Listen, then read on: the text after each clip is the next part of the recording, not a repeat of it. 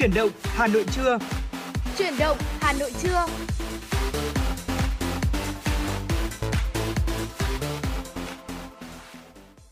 Quý vị và các bạn thân mến, quý vị và các bạn đang đến với chuyển động Hà Nội trưa. Chương trình được phát trên tần số FM 96 MHz của Đài Phát thanh và Truyền hình Hà Nội, đồng thời cũng được phát trực tuyến trên trang web hanoionline.vn.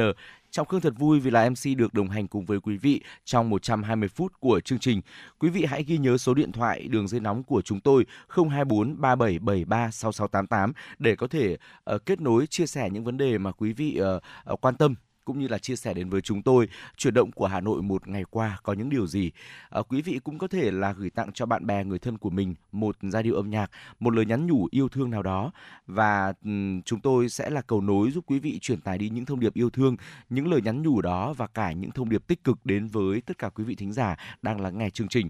Uh, trong suốt 120 phút của chương trình, chúng tôi sẽ gửi đến cho quý vị những thông tin thời sự cập nhật đáng chú ý, những uh, nội dung chúng tôi chuẩn bị để chia sẻ với quý vị như là thông điệp cuộc sống và trong phần 2 của chương trình thì chúng tôi ừ, sẽ gửi đến cho quý vị một tọa đàm uh, với một chủ đề mà đang nhận được nhiều sự quan tâm. Đó là chủ đề gì thì quý vị đừng rời sóng, hãy đồng hành cùng với chúng tôi trong những phút sắp tới. Còn ngay bây giờ, mở đầu cho 120 phút của chuyển động Hà Nội trưa, chúng tôi muốn mời quý vị cùng đến với giai điệu âm nhạc trước tiên. Mời quý vị cùng đến với giọng ca Trọng Bắc qua một sáng tác của nhạc sĩ Hồ Tiến Đạt, ca khúc có tựa đề Thương. Xin mời quý vị cùng lắng nghe.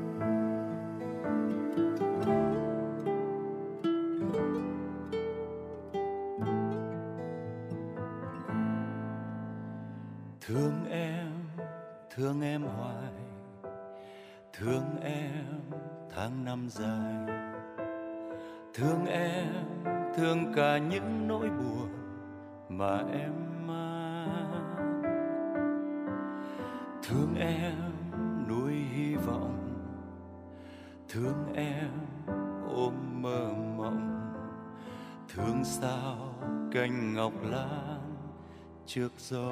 ngàn.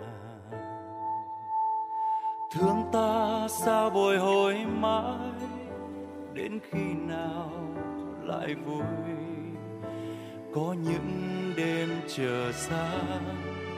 trời buồn thiêu. Thương ta vẫn còn đi mãi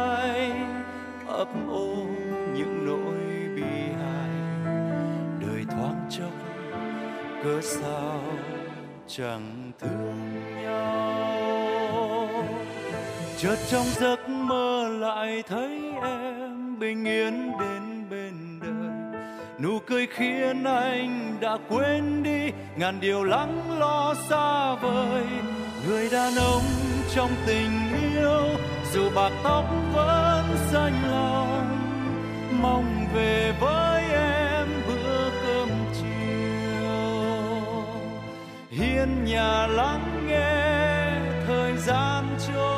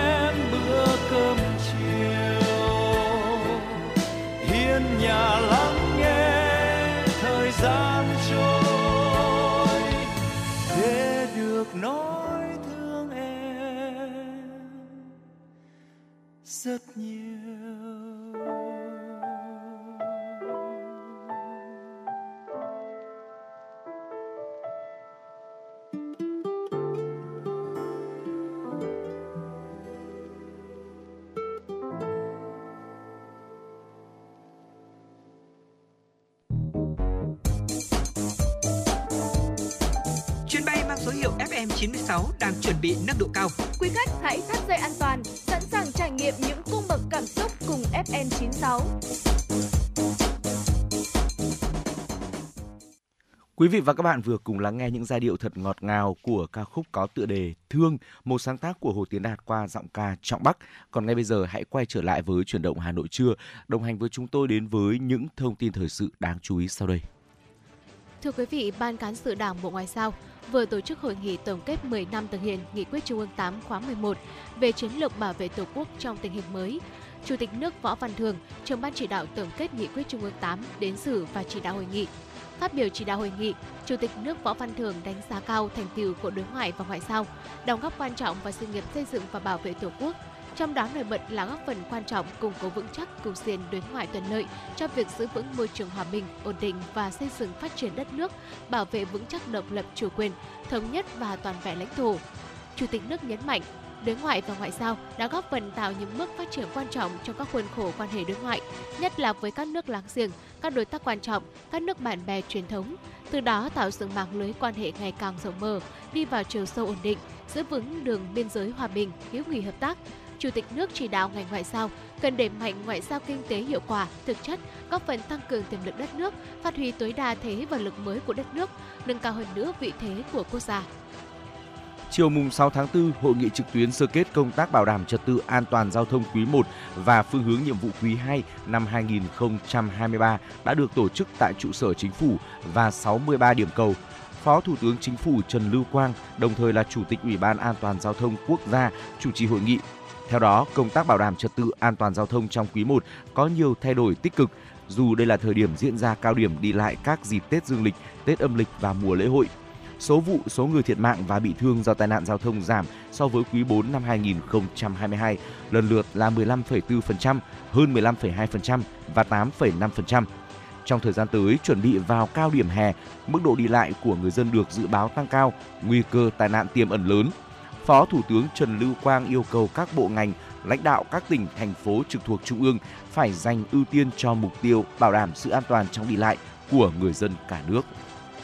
Bí thư Thành ủy Đinh Tiến Dũng đã chủ trì và phát biểu chỉ đạo tại buổi làm việc của Thường trực Thành ủy Hà Nội và Ban Thường vụ huyện ủy Hoài Đức về kết quả thực hiện nhiệm vụ năm 2022, quý 1 năm 2023, nhiệm vụ trọng tâm thời gian tới và tiến độ xây dựng đường vành đai 4 vùng thủ đô. Phát biểu chỉ đạo tại hội nghị, Bí thư Thành ủy Đinh Tiến Dũng nhấn mạnh, Hoài Đức là địa phương có nhiều tiềm năng lợi thế để phát triển, nhất là về truyền thống lịch sử văn hóa, làng nghề, về đất đai thuận lợi trong kết nối giao thông, trong thời gian qua, Đảng bộ và nhân dân huyện đã nỗ lực vượt qua khó khăn thách thức, đạt kết quả toàn diện trên các lĩnh vực công tác xây dựng Đảng và hệ thống chính trị, phát triển kinh tế xã hội, đảm bảo quốc phòng an ninh. Tuy nhiên, Bí thư Thành ủy cho rằng mặc dù kinh tế huyện tăng trưởng cao, nhưng quy mô kinh tế còn nhỏ và tăng trưởng chưa đúng tiềm năng, lợi thế của huyện. Công tác quy hoạch còn kéo dài, kết cấu hạ tầng có tiến bộ nhưng chưa đồng bộ nên phần nào ảnh hưởng đến việc khai thác tiềm năng thế mạnh của huyện. Vẫn còn tình trạng ô nhiễm môi trường các làng nghề, sức cạnh tranh của sản phẩm tiểu thủ công nghiệp cũng chưa cao. Quá trình xây dựng huyện thành quận, xã thành phường còn nhiều tiêu chí khó chưa đạt. Chỉ đạo nhiệm vụ trọng tâm thời gian tới, Bí thư Thành ủy đề nghị huyện tổ chức sơ kết giữa nhiệm kỳ, đảm bảo thiết thực hiệu quả, tiếp tục giả soát tổ chức bộ máy đảm bảo tinh gọn, hiệu lực hiệu quả, giả soát đội ngũ cán bộ, có kế hoạch đào tạo bồi dưỡng, nâng cao chất lượng đội ngũ cán bộ, nhất là tại các phòng ban và các xã. Đối với những kiến nghị đề xuất của huyện Hoài Đức, Bí thư Thành ủy Đinh Tiến Dũng giao Văn phòng Thành ủy phối hợp với Văn phòng Ủy ban nhân dân thành phố tổng hợp đưa ra thông báo kết luận rõ việc, rõ tiến độ thực hiện để giúp Hoài Đức kịp thời tháo gỡ những khó khăn trong thời gian tới. Cục Quản lý Dược Bộ Y tế khuyến cáo người dân chỉ mua thuốc tại các cơ sở hợp pháp, không mua bán thuốc không rõ nguồn gốc. Cục Quản lý Dược Bộ Y tế đề nghị Sở Y tế thành phố Hà Nội tăng cường kiểm tra giám sát chất lượng thuốc, đặc biệt xác minh một số thuốc giả, nghi ngờ giả xuất hiện trong chuỗi cung ứng tại trung tâm bán buôn thuốc Hapolico và thuốc mua tại nhà thuốc để sử dụng trong bệnh viện huyết học và truyền máu trung ương. Từ đầu năm đến nay, cục tiếp nhận một số thông tin liên quan đến thuốc giả, nghi ngờ giả. Cục Quản lý dược cũng đề nghị Sở Y tế Hà Nội phối hợp với cơ quan công an, quản lý thị trường, hải quan và ban chỉ đạo 389 thành phố tiến hành cao điểm thanh kiểm tra, đấu tranh phòng chống thuốc giả, thuốc nhập lậu, thuốc không rõ nguồn gốc trên địa bàn, xử lý nghiêm các tổ chức cá nhân vi phạm. Cơ quan kiểm nghiệm cần tăng cường lấy mẫu, kiểm tra chất lượng thuốc lưu hành trên địa bàn đối với các thuốc có nguy cơ vi phạm chất lượng. Trung tâm bán thuốc Hapulico, tiền thân là chợ thuốc Ngọc Khánh. Đây là nơi bán buôn dược phẩm lớn nhất miền Bắc với hàng trăm quầy hàng kinh doanh rất nhiều mặt hàng thuốc, vật tư y tế và thực phẩm chức năng. Thưa quý vị, và quý vị vừa lắng nghe những điểm tin được thực hiện bởi biên tập viên Kim Anh. Tiếp nối chương trình, xin mời quý vị chúng ta sẽ cùng nhau à, đến với nội dung của chuyển động Hà Nội trưa nay à, với tiểu mục thông điệp cuộc sống. Quý vị và các bạn thân mến, trong thông điệp cuộc sống ngày hôm nay, ờ, trước tiên thì chúng tôi muốn mời quý vị cùng ờ, bàn luận về hai chữ đức hạnh. Quý vị thân mến, đức hạnh thì không chỉ ẩn chứa sự tu dưỡng mà còn thể hiện phúc khí của một người.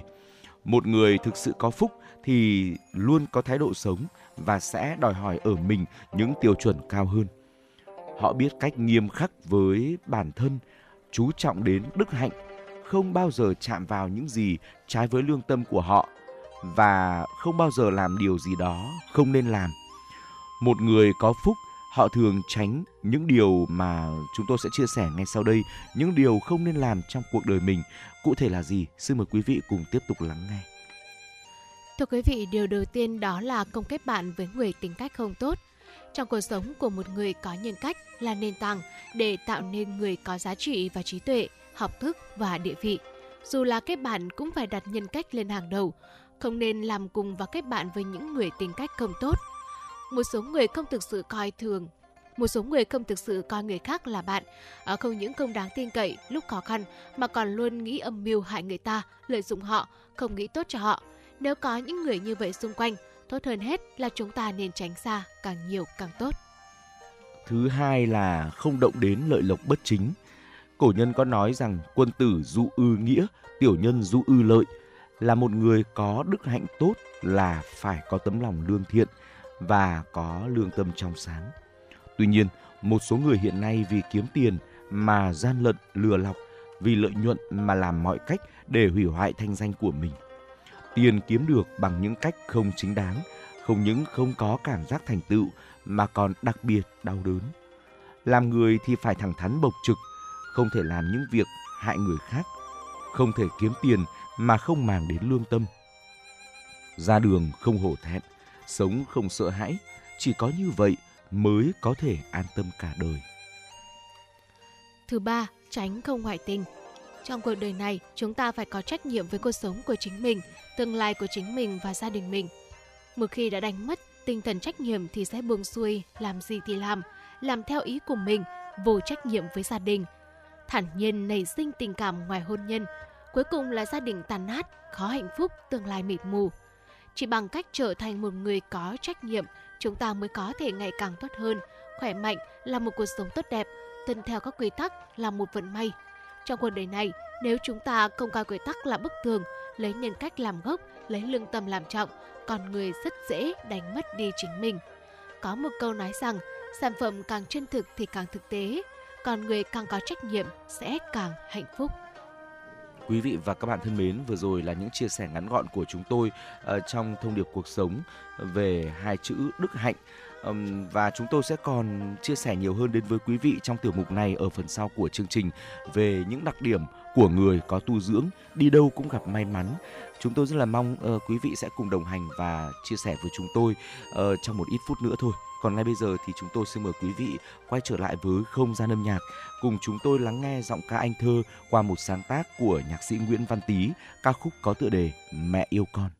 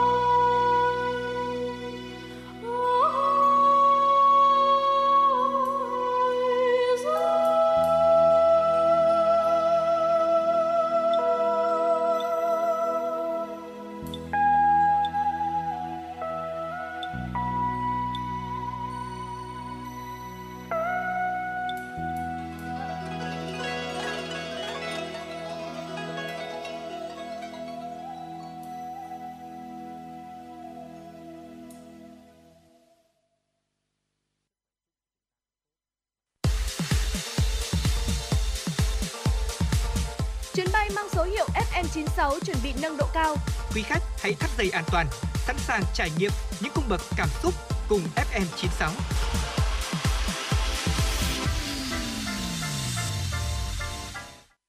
Quý vị và các bạn vừa cùng chúng tôi lắng nghe những giai điệu ngọt ngào của ca khúc Mẹ yêu con, một sáng tác của nhạc sĩ Nguyễn Văn Tý qua phần thể hiện của ca sĩ Anh Thơ. Còn ngay bây giờ thì hãy quay trở lại với chuyển động Hà Nội trưa và lắng nghe một số thông tin thời sự đáng chú ý quý vị nhé. Thưa quý vị, Ngân hàng Nông nghiệp và Phát triển Nông thôn Việt Nam vừa công bố chi tiết về việc triển khai chương trình cho vay nhà ở xã hội, nhà ở công nhân và dự án cải tạo xây dựng lại chung cư cũ theo nghị quyết 33 của chính phủ về giải pháp tháo gỡ và thúc đẩy thị trường bất động sản phát triển an toàn, lành mạnh, bền vững. Đây là ngân hàng đầu tiên triển khai chương trình cho vay nhà ở xã hội theo nghị quyết 33 Đối tượng vay vốn theo chương trình là chủ đầu tư dự án và người mua nhà ở tại các dự án ở xã hội, nhà ở công nhân, và dự án cải tạo xây dựng lại chung cư cũ thuộc danh mục dự án do Bộ Xây dựng công bố theo quy định. Chương trình triển khai từ nay đến khi doanh số giải ngân đạt 30.000 tỷ đồng, nhưng không quá ngày 31 tháng 12 năm 2030. Thời gian ưu đãi, lãi suất đối với chủ đầu tư là 3 năm kể từ ngày giải ngân nhưng không quá thời hạn cho vay tại thỏa thuận cho vay ban đầu. Đối với người mua nhà là 5 năm lãi suất ưu đãi áp dụng đến hết ngày 30 tháng 6 năm 2023 đối với chủ đầu tư là 8,7% một năm và đối với người mua nhà là 8,2% trên một năm. Kể từ ngày 1 tháng 7 năm 2023, định kỳ 6 tháng một lần, Agribank sẽ thông báo lãi suất cho vay trong thời gian ưu đãi triển khai chương trình. Chương trình tín dụng ưu đãi lãi suất quy mô 120.000 tỷ đồng này sẽ được triển khai tại bốn ngân hàng thương mại nhà nước gồm Agribank, Ngân hàng Thương mại Cổ phần Ngoại thương Việt Nam Vietcombank, Ngân hàng Thương mại Cổ phần Đầu tư và Phát triển Việt Nam BIDV, Ngân hàng Thương mại Cổ phần Công thương Việt Nam Vietinbank thống nhất chung một cách cho vay với các đối tượng. Bộ Nông nghiệp và Phát triển Nông thôn vừa thông báo kết quả xếp hạng các địa phương về triển khai công tác quản lý an toàn thực phẩm, nông lâm thủy sản năm 2022. Theo đó, năm 2022 có 42 tỉnh, thành phố được xếp hạng vào nhóm địa phương triển khai tốt, các tỉnh, thành phố còn lại vào nhóm địa phương triển khai đạt yêu cầu. Như vậy, tăng thêm 6 tỉnh, thành phố được xếp hạng vào nhóm địa phương triển khai tốt so với năm 2021. Cần Thơ tiếp tục là địa phương xếp vị trí số 1 trong nhóm các tỉnh, thành phố xếp nhóm triển khai tốt trong quản lý an toàn thực phẩm nông lâm thủy sản với 92,5 điểm. Tiếp theo là Sóc Trăng với số điểm là 91 và Hòa Bình đạt số điểm là 89,5 điểm. Hà Nội đứng ở vị trí thứ 25, cao hơn vị trí thứ 31 của năm 2021 với 82,5 điểm. Ở nhóm địa phương triển khai tốt, thành phố Hồ Chí Minh vẫn đứng ở nhóm địa phương triển khai đạt yêu cầu. So với năm 2021, tỉnh Ninh Bình là địa phương đang từ nhóm triển khai tốt bị xuống nhóm địa phương đạt yêu cầu. Các địa phương từ nhóm triển khai đạt yêu cầu được lên nhóm triển khai tốt là tỉnh Khánh Hòa, Bình Dương, Đồng Nai, Nghệ An, Vĩnh Long, Điện Biên và Con Tum. Theo thông tin từ bệnh viện E vào cuối buổi chiều hôm qua, hiện còn 8 nạn nhân trong vụ tai nạn nghiêm trọng ô tô đâm hàng loạt xe máy ở ngã tư Xuân La Võ Trí Công thuộc quận Tây Hồ Hà Nội đang điều trị tại đây. Cụ thể, sau vụ tai nạn nghiêm trọng vào chiều 5 tháng 4 tại quận Tây Hồ, 14 trường hợp được đưa vào cấp cứu tại bệnh viện E. Tính đến cuối chiều qua, còn 8 trường hợp đang điều trị tại khoa hồi sức tích cực và chống độc, khoa phẫu thuật chấn thương chỉnh hình, khoa phẫu thuật chấn thương chỉnh hình và y học thể thao. Trong 8 trường hợp nói trên, 5 người sau khi được xử lý các chấn thương hiện sức khỏe đã ổn định, còn lại 3 người bị chấn thương nặng đang được các bác sĩ tập trung chăm sóc, điều trị tích cực. Khoảng 18 giờ 20 phút ngày hôm qua, tiếp nhận thông tin từ Trung tâm Thông tin Công an thành phố Hà Nội có người đang gặp nguy hiểm trên tầng cao một chung cư. Lực lượng Công an quận Hai Bà Trưng và Công an phường Phố Huế đã nhanh chóng có mặt. Không biết bằng cách nào, một học sinh tiểu học đã trèo lên được tầng cao của tòa chung cư ra vị trí nguy hiểm. Công an quận Hai Bà Trưng kịp thời liên hệ với giáo viên và phụ huynh cùng có mặt phối hợp. Tổ công tác một mặt tìm cách trấn an cháu bé, mặt khác tiếp cận triển khai hệ thống an toàn phòng xảy ra sự cố. Lực lượng chức năng đang nỗ lực đưa cháu bé vào khu vực an toàn. Bằng các biện pháp nghiệp vụ, tổ công tác đã đưa được cháu bé vào khu vực an toàn và bàn giao cho công an phường Phố Huế, đội ngũ y tế và gia đình. Và đó là một số những thông tin thời sự đáng chú ý chúng tôi cập nhật gửi đến cho quý vị. À, ngay bây giờ thì chúng tôi muốn mời quý vị tiếp tục quay trở lại với không gian âm nhạc, cùng lắng nghe một giai điệu âm nhạc cũng là một yêu cầu, một món quà đến từ một vị thính giả có số điện thoại với ba số đuôi là 712 với mong muốn được lắng nghe ca khúc có tựa đề bài ca hy vọng sáng tác của nhạc sĩ Văn Ký qua phần thể hiện của giọng ca Tùng Dương. Xin mời quý vị cùng lắng nghe ca khúc này và sau đó thì đừng rời sóng nhé. Hãy đồng hành cùng với chúng tôi để đến với tiểu mục thông điệp cuộc sống ngay sau đó.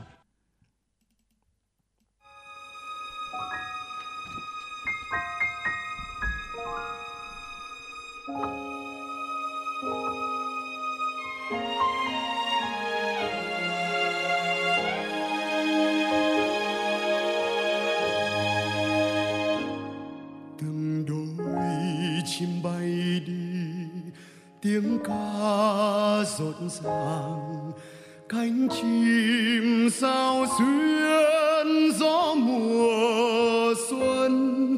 gửi lời chim yêu thương tới miền nam quê hương,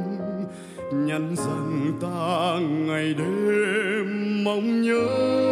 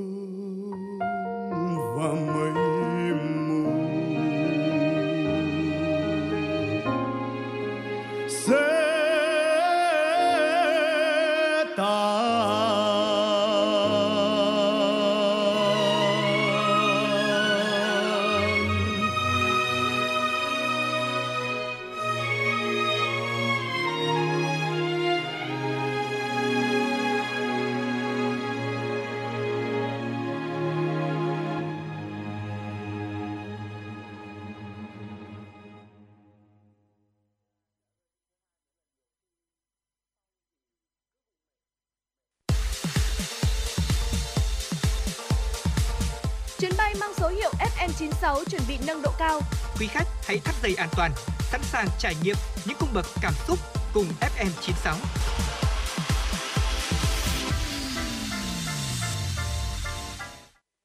Quý vị và các bạn đang quay trở lại với chuyển động Hà Nội trưa. Trong phần thời lượng tiếp theo của chương trình, chúng tôi xin mời quý vị tiếp tục đồng hành với Trọng Khương và Bảo Trâm trong tiểu mục Thông điệp cuộc sống.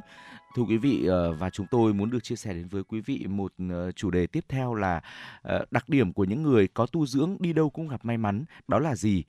Quý vị thân mến, khi mà tiếp xúc với những người có tu dưỡng, những người có đạo đức cao thượng và học vấn uyên bác thì chúng ta sẽ cảm thấy lòng tươi mát như làn gió xuân. Sự tu dưỡng là điều không thể ngụy tạo mà nó có sức hút, sự quyến rũ xuất phát từ nội tâm. Thế nào là một người có tu dưỡng ạ? Đây là một khái niệm tương đối trừu tượng. Tu dưỡng là phẩm chất đạo đức và quy tắc ứng xử của một người. Sự tu dưỡng xuất phát từ nội tâm con người, phản ánh qua từng cử chỉ hành vi đúng mực. Khi tiếp xúc với những người có tu dưỡng, những người có đạo đức cao thượng và học vấn uyên bác, bạn sẽ cảm thấy lòng tươi mát như làn gió xuân. Ngược lại, khi tiếp xúc với những người uh, chưa có sự tu dưỡng thì chúng ta sẽ thấy là tâm hồn khô héo và không có ấn tượng tốt về họ. Nhà văn người Anh Powys từng nói, bất kỳ ai, dù hiểu biết đến đâu, chỉ cần giữa học vấn và chuẩn mực đạo đức có tồn tại khoảng cách thì đều không phải là người có tu dưỡng và được giáo dục tốt. Tu dưỡng không nhất định có quan hệ với học thức cũng như địa vị trong xã hội. Tu dưỡng được thể hiện nhiều hơn thông qua những điều nhỏ nhặt trong cuộc sống. Roman Roland có một câu nói nổi tiếng như sau: Lòng tốt không phải là một loại học vấn mà là một loại hành vi một người thuần phát lương thiện hay là không, ít nhiều cũng có liên quan đến cách giáo dục mà anh ta tiếp thu. Nhưng điều đó không quá lớn. Sự tu dưỡng thực sự xuất phát ra từ nội tâm của con người. Nếu một người có tâm địa xấu, dù cho họ có nhận được sự giáo dục cao đến đâu, cũng không thể lan tỏa yêu thương tới những người xung quanh. Sự tu dưỡng là điều không thể ngụy tạo, mà nó có sức hút, sự quyến rũ xuất phát từ nội tâm. Tùng nước có câu, rồng sinh rồng, phượng sinh phượng, chuột sinh con chuột lại đào hang. Sự tu dưỡng cũng như thế, nó phụ thuộc khá nhiều vào ảnh hưởng của giáo dục từ gia đình. Bầu không khí của gia đình tốt có thể nuôi dạy nên những đứa trẻ xuất sắc. Sự tu dưỡng xuất phát từ trái tim, bắt nguồn từ những điều bình thường nhỏ nhặt trong cuộc sống. Một người tu dưỡng có thể được thể hiện qua những đặc điểm sau đây. Đầu tiên là việc nhẫn nại lắng nghe ý kiến của người khác. Khi quan sát kỹ, chúng ta có thể phát hiện ra rằng bí quyết thành công của hầu hết những người nổi tiếng. Họ không phải là vì hài hước hay là biết cách nói chuyện đâu. Một trong những yếu tố quan trọng nhất chính là họ có tính nhẫn nại, có khả năng lắng nghe và tôn trọng ý kiến của đối phương. Nhà văn Hemingway có câu nói rằng, chúng ta mất 2 năm để học nói, nhưng sau đó lại mất 60 năm để học cách im lặng. Đôi khi chúng ta nói càng nhiều, khoảng cách lại càng xa, mâu thuẫn cũng nhiều hơn. Trong giao tiếp hầu hết mọi người đều mong muốn biểu đạt ý kiến của bản thân. Ai cũng muốn quan điểm của mình được công nhận, nhưng cuối cùng họ ừ, cũng không thể hiểu rõ được đối phương. Mỗi người đều mong muốn ý kiến của bản thân được coi trọng. Điều này khiến hầu hết mọi người khi nói chuyện không tự chủ mà nói thao thao bất tuyệt, không chỉ là truy cầu thể hiện bản thân mà còn tìm sự tán thành, đồng thuận của người khác. Một người có tu dưỡng, biết cách thiện đãi và lắng nghe người khác hơn, họ có thể hiểu được những khúc mắc trong tâm của đối phương. Từ đó, có thể kiên nhẫn lắng nghe và đồng cảm hơn. Từ đó, họ dễ dàng có thể giải quyết những vấn đề và mâu thuẫn xảy ra trong cuộc sống.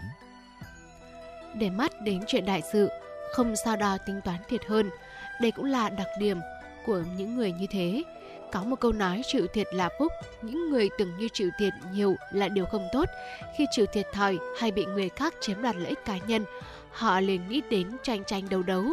Người có tu dưỡng sẽ không vì lợi ích chớp mắt mà toan tính thiệt hơn. Họ cho rằng lùi một bước bền rộng trời cao, nhẫm một chút sóng yên gió lặng. Họ hiểu rằng khi đối diện với mâu thuẫn, họ có cơ hội học cách trưởng thành hơn. Khi bị lấy mất lợi ích thiết thân, họ có thể nhẫn nhìn, xem nhẹ vì họ biết nếu có thể xả bỏ những thứ đó, họ có thể đắc được nhiều hơn thế. Người có tu dưỡng sẽ không vì những chuyện nhỏ nhặt mà phiền lòng, sẽ không để cảm xúc chi phối mà làm lỡ những việc đại sự. Người có tu dưỡng là người có thể bao dung thấu hiểu cho người khác. tấm lòng thoáng đãng, không suy tính thiệt hơn. Tiếp theo là sự tử tế và khiêm tốn. Hai chữ tử tế nói ra thì dễ, nhưng hành được tốt thì không phải là ai cũng có thể làm được. Một trái tim thiện lương luôn được chào đón mọi lúc mọi nơi. Trong cuộc sống, nếu mọi người đều có thể dùng sự tử tế chân thành để đối đãi với nhau, tin rằng mối quan hệ giữa người với người sẽ ngày càng tốt đẹp hơn. Có câu nói, người giỏi bại bởi chữ kiêu. Có nhiều người rất có tài năng và bản sự, nhưng trên con đường dẫn đến thành công, họ có thể thất bại bởi một chữ kiêu. Khi đạt được một thành tựu hoặc mục tiêu nào đó, họ sẽ dương dương tự đắc, tự cao tự đại và cho bản thân mình là trung tâm, tốt hơn người khác. Người có giáo dưỡng sẽ học cách khiêm tốn lịch sự, có thể phát hiện ra những thiếu sót, từ đó hoàn thiện bản thân hơn. Kiểu người thứ tư, kiểu người có tu dưỡng sẽ có đặc điểm thứ tư đó là không tự ý gây phiền phức rắc rối cho những người xung quanh. Một người không tự ý gây ra phiền phức cho người khác nhất định là một người có giáo dưỡng tốt. Sự tu dưỡng tốt nhất chính là không tự ý mang lại rắc rối cho người khác, mà ngược lại có thể tự hướng vào nội tâm để giải quyết những khúc mắc của mình. Có nhiều người từ họ không muốn tự gây rắc rối cho bản thân mà lại vì lợi ích của bản thân mà gây rắc rối đến cho người khác. Những người này xem ra có vẻ là tinh minh nhưng kỳ thực lại rất ngu ngốc. Cần phải biết rằng sẽ không một ai nguyện ý tiếp xúc với một người hay mang lại phiền phức cho họ cả. Người thực sự có tu dưỡng, khi gặp vấn đề, họ có thể tự soi xét bản thân để tìm ra những phương án xử lý tốt nhất, không tùy ý mang lại phiền phức rắc rối cho những người xung quanh – họ có thể đặt vị trí của mình vào người khác, nghĩ cho người khác nhiều hơn. Quý vị và các bạn thân mến, đó là những chia sẻ trong thông điệp cuộc sống ngày hôm nay về những người ừ, có tu dưỡng sẽ luôn gặp được nhiều may mắn trong cuộc sống. Chúng tôi hy vọng rằng quý vị thính giả sẽ đều có những đặc điểm mà chúng tôi vừa chia sẻ và hãy cùng uh, uh, gọi điện về cho chương trình để nói lên quan điểm của mình về cuộc sống này, về nhân sinh quan của quý vị. Chúng tôi sẵn sàng lắng nghe và cùng chia sẻ nhiều hơn với quý vị. Ngay bây giờ thì hãy cùng quay trở lại với không gian âm nhạc. Cùng chúng tôi đến với ca khúc có tựa đề Sẽ mãi yêu anh, một sáng tác của nhạc sĩ Phùng Tuấn Hà qua sự thể hiện của giọng ca Nguyễn Ngọc Anh.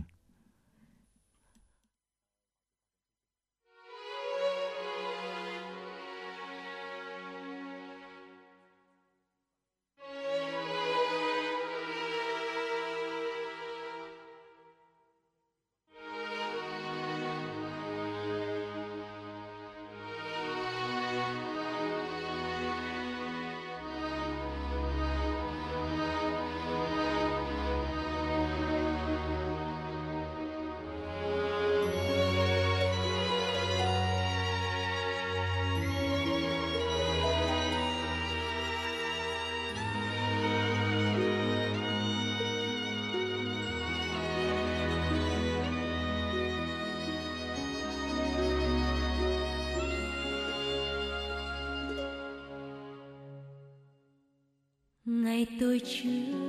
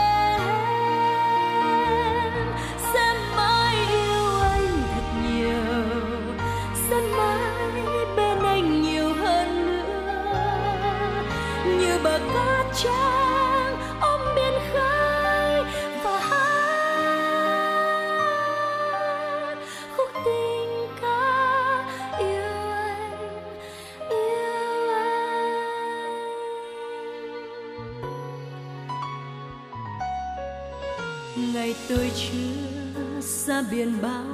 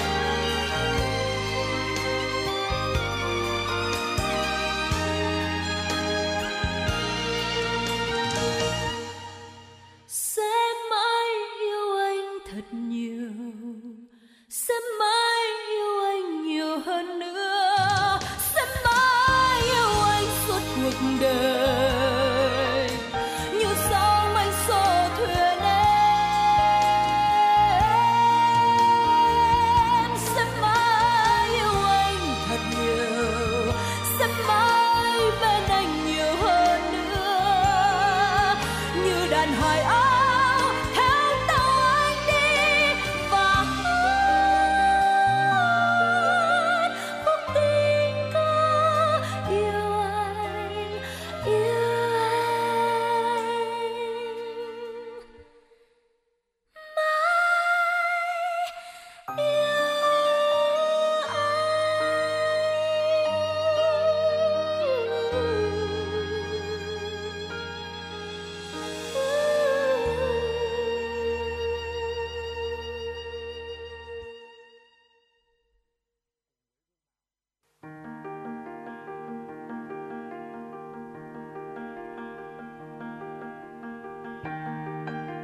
và các bạn đang theo dõi kênh FM 96 MHz của Đài Phát thanh Truyền hình Hà Nội. Hãy giữ sóng và tương tác với chúng tôi theo số điện thoại 024 3773 6688. FM 96 đồng hành trên mọi nẻo đường.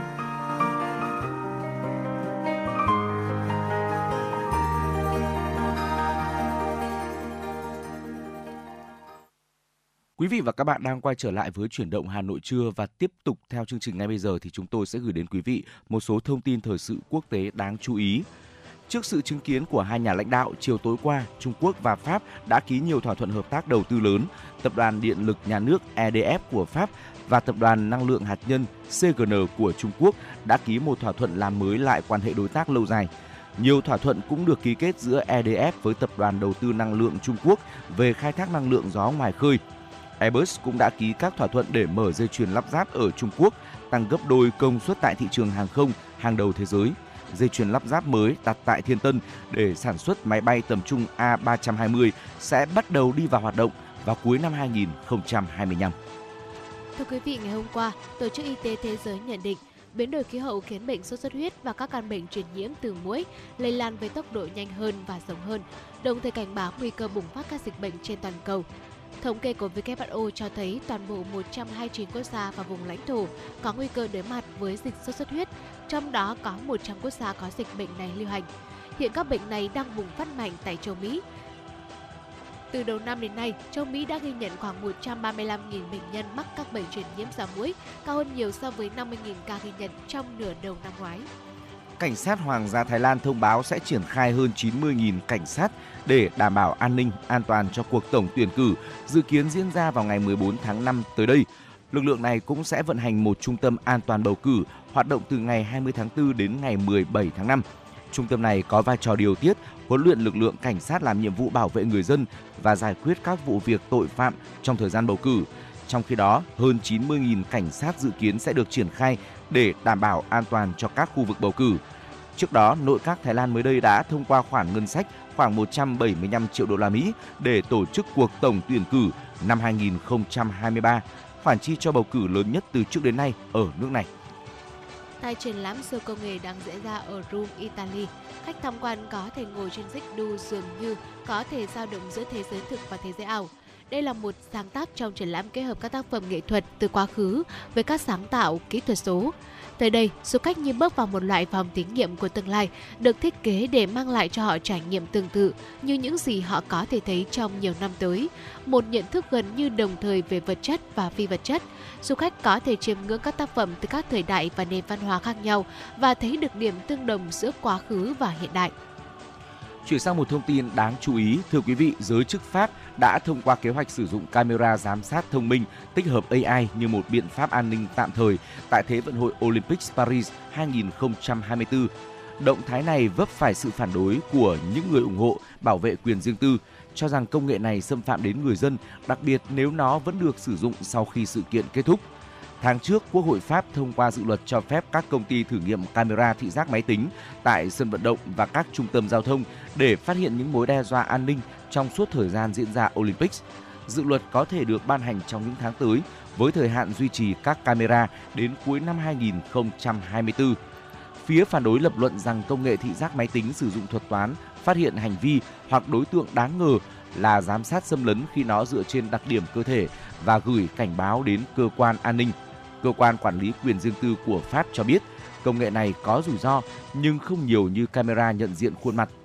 CNews, cơ quan quản lý bảo vệ dữ liệu nói rằng sẽ có kế hoạch giám sát các công ty thực hiện hợp đồng với chính phủ khi họ thử nghiệm camera thị giác máy tính trong năm nay và Olympics năm sau. Cơ quan chức năng sẽ tư vấn các bên về việc tuân thủ quy tắc về quyền riêng tư cũng như điều tra các hành vi vi phạm tiềm ẩn. Vào thời gian đầu của đại dịch Covid năm 2020, việc sử dụng công nghệ này đã bị chỉ trích khi cơ quan giao thông công cộng thử nghiệm hệ thống phát hiện mọi người tuân thủ quy định đeo khẩu trang hay không. CNews đã phải cho dừng thử nghiệm này vì không có luật nào cho phép làm như vậy. Những người ủng hộ quyền riêng tư lo ngại việc sử dụng camera AI trong Thế vận hội sẽ mở ra cơ hội cho cảnh sát và các tổ chức giám sát khác sau khi sự kiện này kết thúc. Nomi Levin, cố vấn pháp lý của La Quadrature du Net, một tổ chức phi lợi nhuận về quyền riêng tư cho biết Olympic là một lý do tuyệt vời để họ chấp nhận công nghệ này. Nhóm này cũng nói rằng dự luật trên biến Pháp thành quốc gia châu Âu đầu tiên hợp pháp hóa giám sát sinh học. Dù vậy, Bertrand Parhes, người đứng đầu bộ phận công nghệ và đổi mới tại CNews cho hay, camera thị giác máy tính không được thiết kế để tự động nhận dạng con người, do đó đây không phải là một hình thức giám sát sinh chắc học. Thưa quý vị, xin được chuyển sang những thông tin thời tiết nổi bật. Thưa quý vị, dự báo vào sáng mai mùng 8 đến sáng ngày kia mùng 9 tháng 4, Bắc Bộ sẽ có mưa mưa rào rải rác và có nơi có rông. Vùng núi trời rét các nơi khác đêm và sáng sớm trời rét. Trong khi đó, Nam Bộ thời tiết tiếp tục nắng nóng. Cụ thể, không khí lạnh đã ảnh hưởng đến hết vịnh Đông Bắc Bộ, Bắc Trung Bộ và một số nơi phía Tây Bắc. Bắc Vịnh Bắc Bộ đã có gió Đông Bắc giật cấp 7. Trung tâm Dự báo Khí tượng Thủy văn Quốc gia dự báo, từ gần sáng mai mùng 8 tháng 4, không khí lạnh tăng cường, các tỉnh phía Đông Bắc Bộ đêm và sáng trời rét, ngày trời lạnh, vùng núi trời rét, khu vực Bắc Trung Bộ trời trời lạnh. Trong đợt không khí lạnh này, nhiệt độ thấp nhất ở phía Đông Bắc Bộ phổ biến từ 18 đến 21 độ C, vùng núi có nơi dưới 17 độ C. Từ gần sáng ngày mùng 8, mùng 9 tháng 4, khu vực Bắc Bộ trời có mưa, mưa rào rải rác và có nơi có rông. Ngày mùng 7 đến ngày mùng 9 tháng 4, ở khu vực từ Thanh Hóa đến Thừa Thiên Huế có mưa rào và rông rải rác, cục bộ có mưa vừa mưa to. Trong mưa rông có khả năng xảy ra lốc xét, mưa đá và gió giật mạnh. Trung tâm Dự báo Khí tượng Thủy văn Quốc gia cảnh báo mưa rông kèm theo các hiện tượng lốc xét, mưa đá và gió giật mạnh có thể gây ảnh hưởng đến sản xuất nông nghiệp, làm gãy đổ cây cối, hư hại nhà cửa, các công trình giao thông cơ sở tầng. Tại khu vực Nam Bộ trong hai ngày sắp tới tiếp tục có nắng nóng với nhiệt độ cao nhất phổ biến từ 35 đến 36 độ C, có nơi trên 36 độ C, độ ẩm tương đối thấp, dao động từ 45 đến 60%. Tại khu vực Tây Nguyên trời còn nắng nóng cục bộ. Do ảnh hưởng của nắng nóng kết hợp với độ ẩm trong không khí giảm thấp và gió Tây Nam gây hiệu ứng phơn nên có nguy cơ xảy ra cháy nổ và hỏa hoạn ở khu vực dân cư do nhu cầu sử dụng điện tăng cao và nguy cơ xảy ra cháy rừng. Ngoài ra, nóng nóng còn có thể gây ra tình trạng mất nước, kiệt sức đột quỵ do sốc nhiệt đối với cơ thể người khi tiếp xúc lâu với nền nhiệt cao. Quý vị và các bạn thân mến, một số những thông tin vừa rồi chúng tôi cập nhật gửi đến cho quý vị, những thông tin thời sự quốc tế, những thông tin về thể thao và thời tiết cũng đã dần dần khép lại 60 phút đầu tiên mà chúng tôi đồng hành cùng với quý vị trong chuyển động Hà Nội trưa. Chúng ta tiếp tục có 60 phút ờ, tiếp theo nữa để đồng hành cùng với nhau ờ, đi qua những nội dung đáng chú ý của chương trình. Quý vị hãy ghi nhớ số điện thoại của chương trình 024 3773 6688 để có thể gọi điện và chia sẻ nhiều hơn những vấn đề quý vị quan tâm chia sẻ với chúng tôi chuyển động của Hà Nội một ngày qua và yêu cầu những món quà âm nhạc gửi tặng đến cho người thân bạn bè của mình. À, quý vị cũng ờ, hãy uh, luôn ghi nhớ tần số phát sóng của chương trình là 96 MHz, uh, chương trình của Đài Phát thanh và Truyền hình Hà Nội. Đồng thời chương trình cũng được phát trực tuyến trên trang web hanoionline.vn. Ngay bây giờ chúng tôi xin mời quý vị tiếp tục quay trở lại với không gian âm nhạc trước khi đồng hành cùng với chúng tôi trong 60 phút tiếp theo của chuyển động Hà Nội trưa. Mời quý vị cùng đến với ca khúc có tựa đề Vẫn mãi là tuổi thơ tôi Hà Nội, một sáng tác của nhạc sĩ Nguyễn Cường qua phần thể hiện của giọng ca Ngọc Khuê. Thank you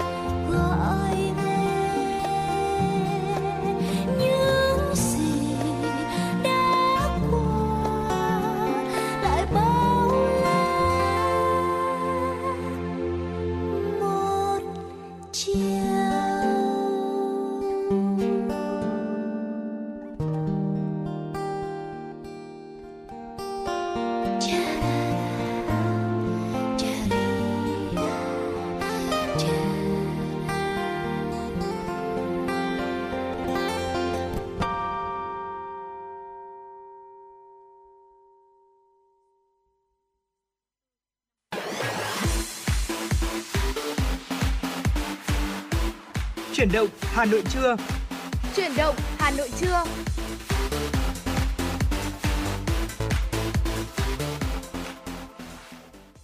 Quý vị và các bạn đang quay trở lại với chuyển động Hà Nội trưa. Chương trình được phát trên tần số FM 96 MHz của Đài Phát thanh và Truyền hình Hà Nội, đồng thời được phát trực tuyến trên trang web hanoionline.vn. Đồng hành với quý vị trong chương trình ngày hôm nay là Trọng Khương và Bảo Trâm. Ngay bây giờ thì chúng tôi tiếp tục gửi đến cho quý vị một số những thông tin thời sự đáng chú ý sau đây.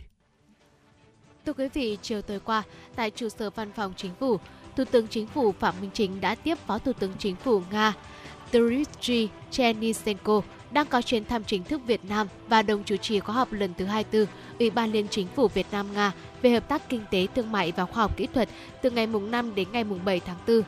Thủ tướng Chính phủ Phạm Minh Chính đánh giá cao những nỗ lực chuẩn bị cho khóa họp lần thứ 24 của các bộ ngành hai nước, hoan nghênh các kết quả đạt được của khóa họp, nhấn mạnh hai bên cần phát huy và tăng cường vai trò của cơ chế hợp tác Ủy ban Liên Chính phủ, thúc đẩy quan hệ hợp tác nhiều mặt, trong đó có việc nâng cao hơn nữa kim ngạch thương mại song phương, mở rộng danh sách các dự án đầu tư vào các lĩnh vực hai bên có tiềm năng và nhu cầu cũng như các phương hướng, các hướng hợp tác mới phù hợp với xu thế như chống dịch bệnh, chống biến đổi khí hậu, năng lực sạch, chính phủ số. Thủ tướng Phạm Minh Chính bày tỏ cảm ơn lãnh đạo và chính phủ Nga đã quan tâm tạo thuận lợi cho cộng đồng người Việt Nam làm ăn sinh sống, học tập ổn định tại Nga. Mong muốn phía Nga tiếp tục dành sự quan tâm đối với công dân Việt Nam. Nhân dịp này, Thủ tướng Chính phủ Phạm Minh Chính đã gửi lời chào và thăm hỏi đến Thủ tướng Chính phủ Liên bang Nga Em Mitsuti Chiều qua, quận ủy Đống Đa tổ chức hội nghị sơ kết giữa nhiệm kỳ Đại hội Đảng bộ quận lần thứ 28. Phát biểu chỉ đạo tại hội nghị, Ủy viên Trung ương Đảng, Phó Bí thư Thành ủy, Chủ tịch Ủy ban nhân dân thành phố Trần Sĩ Thanh biểu dương sự cố gắng nỗ lực cùng những thành tựu kết quả mà Đảng bộ, chính quyền và nhân dân quận Đống Đa đã đạt được trong nửa nhiệm kỳ qua. Chủ tịch Ủy ban nhân dân thành phố cũng lưu ý quận Đống Đa chủ động phối hợp với các ngành chức năng của thành phố hoàn thành các công trình trọng điểm trên địa bàn như dự án đường vành đai 1, đoạn Hoàng Cầu Voi Phục, dự án xây dựng nút giao Chùa Bộc, Phạm Ngọc Thạch, dự án mở rộng tuyến đường Lương Định Của ra đường Trường Trinh, dự án xây dựng tuyến đường Phương Mai, sông Lừ đúng tiến độ và bảo đảm chất lượng, thường xuyên quan tâm phát triển và nâng cao chất lượng các hoạt động văn hóa xã hội, nhất là phát triển giáo dục y tế, chăm sóc sức khỏe nhân dân, xây dựng nếp sống văn minh, chú trọng xây dựng đời sống văn hóa, bảo tồn, phát huy các giá trị văn hóa truyền thống, đồng thời thực hiện tốt chính sách xã hội, quan tâm chăm lo các gia đình chính sách, hộ nghèo, chủ động giữ vững an ninh chính trị, trật tự an toàn xã hội trong mọi tình huống. dự hội nghị sơ kết giữa nhiệm kỳ Đại hội đại biểu Đảng bộ thị xã Sơn Tây lần thứ 21, nhiệm kỳ 2020-2025. Ủy viên Ban Thường vụ Thành ủy, Chủ tịch Ủy ban Mặt trận Tổ quốc Việt Nam thành phố Hà Nội Nguyễn Lan Hương yêu cầu ngay sau hội nghị, thị xã Sơn Tây tập trung xây dựng kế hoạch khắc phục những tồn tại hạn chế, đồng thời thường xuyên kiểm tra, kiểm đếm công việc hàng quý, đảm bảo hoàn thành và hoàn thành vượt mức các chỉ tiêu, mục tiêu, nhiệm vụ công tác nhiệm kỳ 2020-2025, giải quyết dứt điểm các vụ việc phức tạp nhạy cảm còn tồn tại trên địa bàn theo tinh thần chỉ thị số 15, nghị quyết số 15 của thành ủy, không để xảy ra phát sinh phức tạp mới, không để tạo thành điểm nóng trên địa bàn, tiếp tục lãnh đạo chỉ đạo, tổ chức triển khai thực hiện có hiệu quả nghị quyết lần thứ 13 của Đảng, gắn với thực hiện nghị quyết đại hội, các chương trình kế hoạch đề án thực hiện 10 chương trình công tác của Đảng bộ thành phố lần thứ 17, tập trung lãnh đạo chỉ đạo phát triển kinh tế, chuyển dịch cơ cấu kinh tế, nâng cao thu nhập cho người dân. Từ đầu nhiệm kỳ đến nay, Đảng bộ, chính quyền và nhân dân huyện Mỹ Đức đã đoàn kết, chủ động sáng tạo, bám sát các chỉ đạo của Trung ương, thành phố, cụ thể hóa 10 chương trình công tác của thành ủy, 5 nhiệm vụ trọng tâm, hai khâu đột phá trong nghị quyết đại hội Đảng bộ huyện nên đạt được nhiều kết quả quan trọng. Tốc độ tăng trưởng bình quân đạt 8,3% một năm, bình quân thu nhập đầu người đạt 58 triệu đồng một người một năm. Mặc dù trong các năm chịu ảnh hưởng của dịch bệnh, thu ngân sách huyện đều hoàn thành và hoàn thành vượt mức kế hoạch với những kết quả đạt được trên các lĩnh vực trong nửa đầu nhiệm kỳ qua, huyện Mỹ Đức đã hoàn thành cơ bản 16 trên 19 chỉ tiêu nghị quyết Đại hội đại biểu Đảng bộ huyện lần thứ 24, nhiệm kỳ 2020-2025 đề ra. Chiều qua huyện ủy Ứng Hòa đã tổ chức hội nghị học tập quán triệt và triển khai thực hiện chuyên đề năm 2023 học tập và làm theo tư tưởng đạo đức phong cách Hồ Chí Minh về xây dựng văn hóa con người Ứng Hòa, phát triển toàn diện, đáp ứng yêu cầu đổi mới, hội nhập và phát triển bền vững trong giai đoạn hiện nay. Tại hội nghị, giáo sư tiến sĩ Hoàng Trí Bảo, Viện trưởng Viện Nghiên cứu Doanh nhân, trực tiếp quán triệt triển khai chuyên đề năm 2023 học tập và làm theo tư tưởng đạo đức phong cách Hồ Chí Minh về xây dựng văn hóa con người ứng hòa, phát triển toàn diện. Chuyên đề gồm 3 phần, trong đó có phần tư tưởng đạo đức phong cách Hồ Chí Minh về xây dựng nền văn hóa mới, con người mới, xã hội chủ nghĩa, đẩy mạnh học tập và làm theo tư tưởng đạo đức phong cách Hồ Chí Minh về xây dựng văn hóa con người ứng hòa, phát triển toàn diện. Sau hội nghị này, huyện ủy ứng hòa yêu cầu các tri đảng bộ xây dựng kế hoạch, tổ chức học tập, gợi ý nội dung sinh hoạt, thảo luận trong tri bộ cơ quan đơn vị năm 2023. Đó là một số những thông tin thời sự cập nhật đáng chú ý chúng tôi gửi đến cho quý vị. Vẫn còn những thông tin khác nữa ở phần sau của chương trình. Còn bây giờ xin mời quý vị quay trở lại với không gian âm nhạc cùng lắng nghe ca khúc có tựa đề Bản tình ca đầu tiên, một sáng tác của Duy Khoa qua phần thể hiện của chính nam ca sĩ.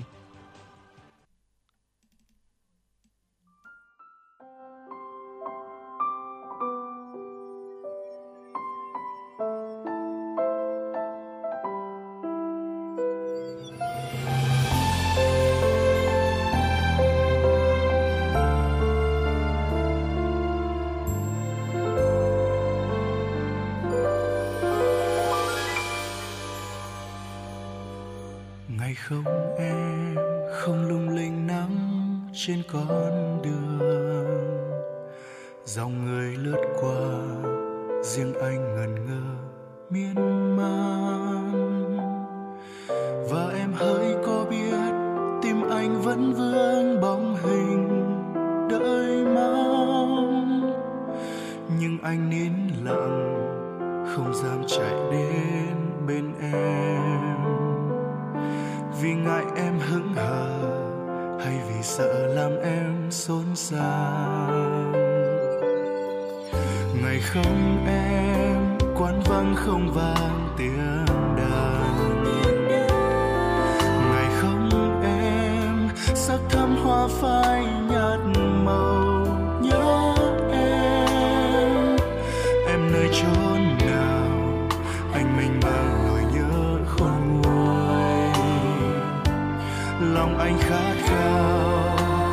chia buồn vui.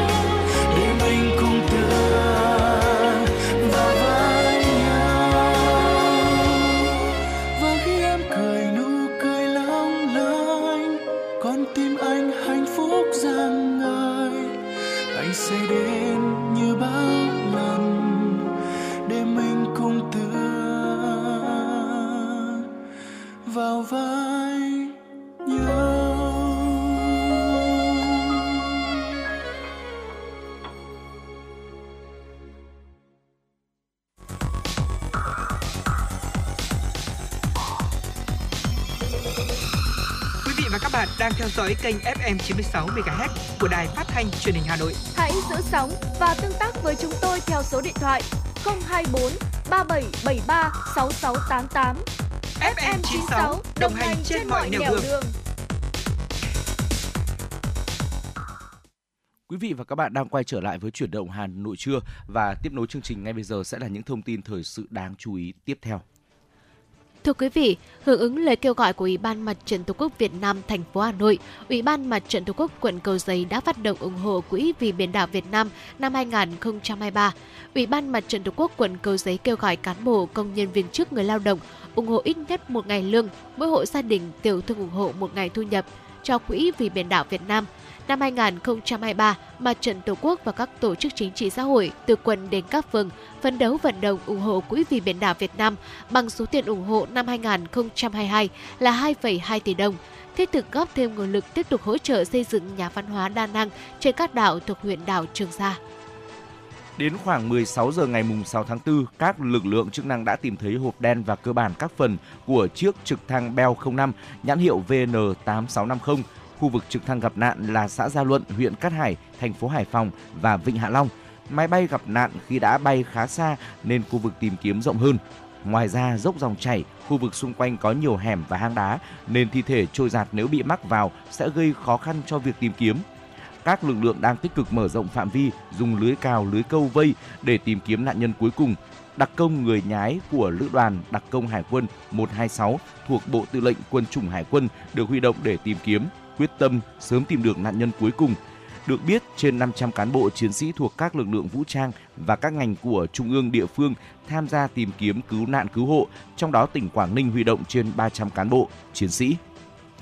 Bộ Nông nghiệp và Phát triển Nông thôn vừa thông báo kết quả xếp hạng các địa phương về triển khai công tác quản lý an toàn thực phẩm nông lâm thủy sản năm 2022. Theo đó, năm 2022, có 42 tỉnh thành phố được xếp hạng vào nhóm địa phương triển khai tốt, các tỉnh thành phố còn lại vào nhóm địa phương triển khai đạt yêu cầu. Như vậy, tăng thêm 6 tỉnh thành phố được xếp hạng vào nhóm địa phương triển khai tốt so với năm 2021. Cần Thơ tiếp tục là địa phương xếp vị trí số 1 trong nhóm các tỉnh thành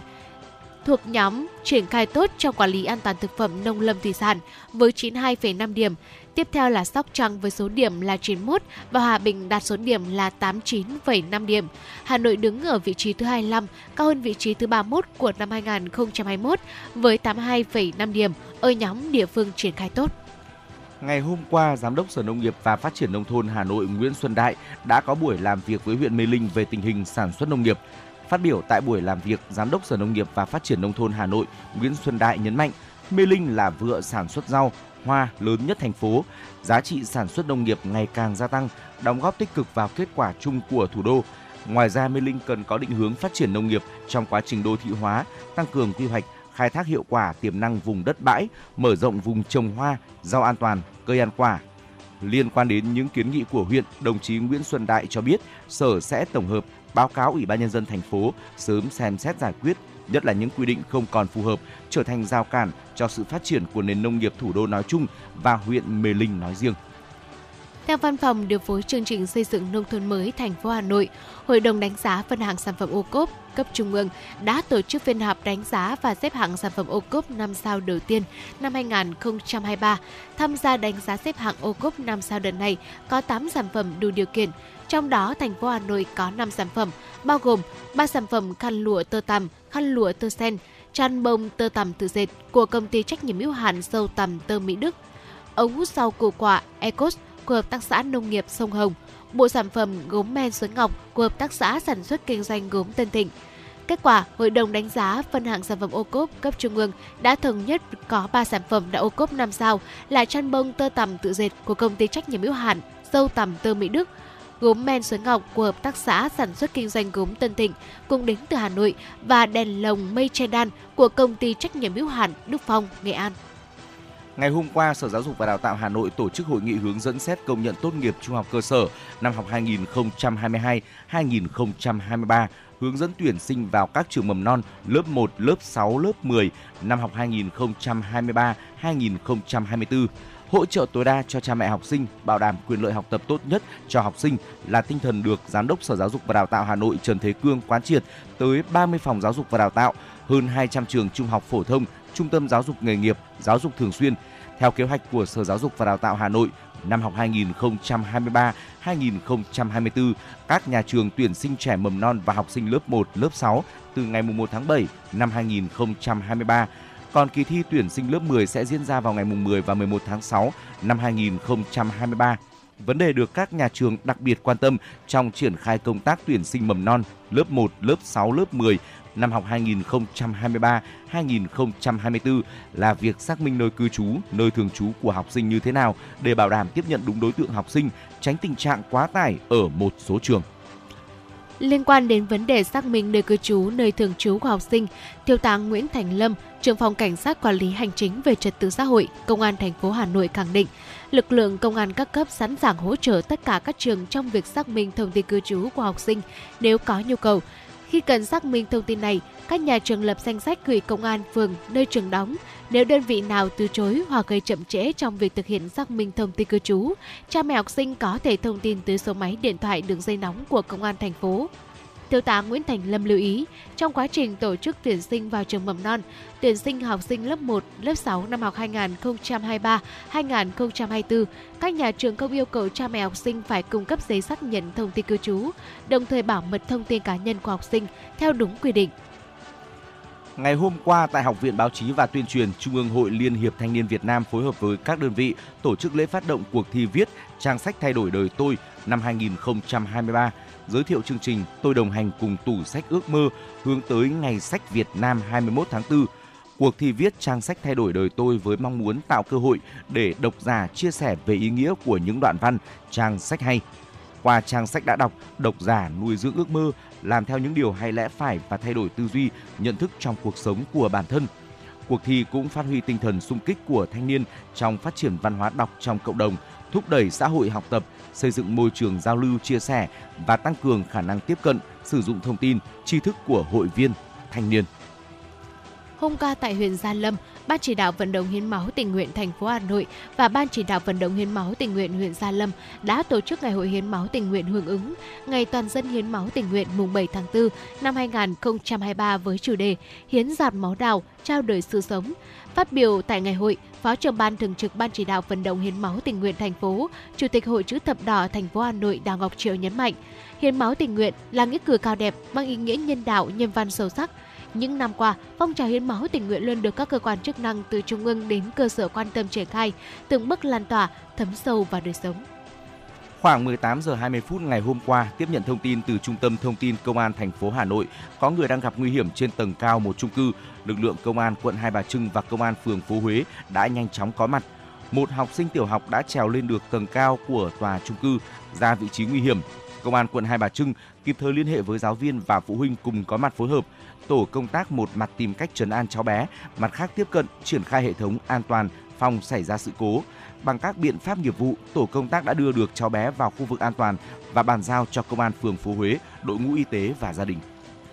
Chiều qua, Bộ Thông tin và Truyền thông đã tổ chức họp báo thường kỳ cung cấp thông tin về hoạt động quý 1 năm 2023, triển khai các nhiệm vụ trọng tâm thời gian tới – Trao đổi về những vấn đề liên quan đang được dư luận quan tâm, tại họp báo, ông Nguyễn Phong Nhã, Phó Cục trưởng Cục Viễn thông cho biết, trong tổng số 3,84 triệu thuê bao có thông tin không trùng khớp với cơ sở dữ liệu quốc gia về dân cư, đến hết ngày 5 tháng 4 đã có 2,17 triệu thuê bao, chiếm 56,49% cập nhật lại thông tin. Những thuê bao chưa chuẩn hóa theo thông báo đã bị tạm dừng dịch vụ một chiều. Sau 30 ngày, nếu vẫn chưa chuẩn hóa, thuê bao sẽ bị khóa 2 chiều. Sau 60 ngày, thuê bao bị chấm dứt hợp đồng các sở thông tin và truyền thông đã chỉ đạo giám sát việc thực hiện. Các doanh nghiệp viễn thông đã hỗ trợ tạo điều kiện để khách hàng chuẩn hóa thông tin, hạn chế thấp nhất ảnh hưởng.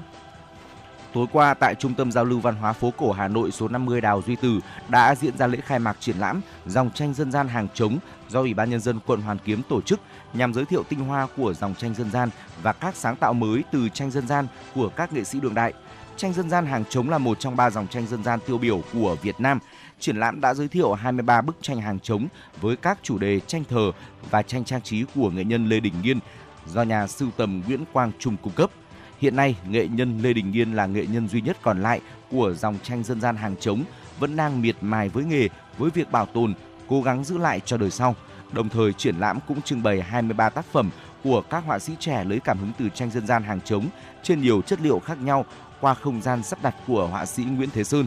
Đến với triển lãm, công chúng sẽ được thưởng thức bộ sưu tập tranh hàng chống đặc sắc cũng như sự kết hợp với những sáng tạo cá nhân của những họa sĩ trẻ trên con đường sáng tác độc lập.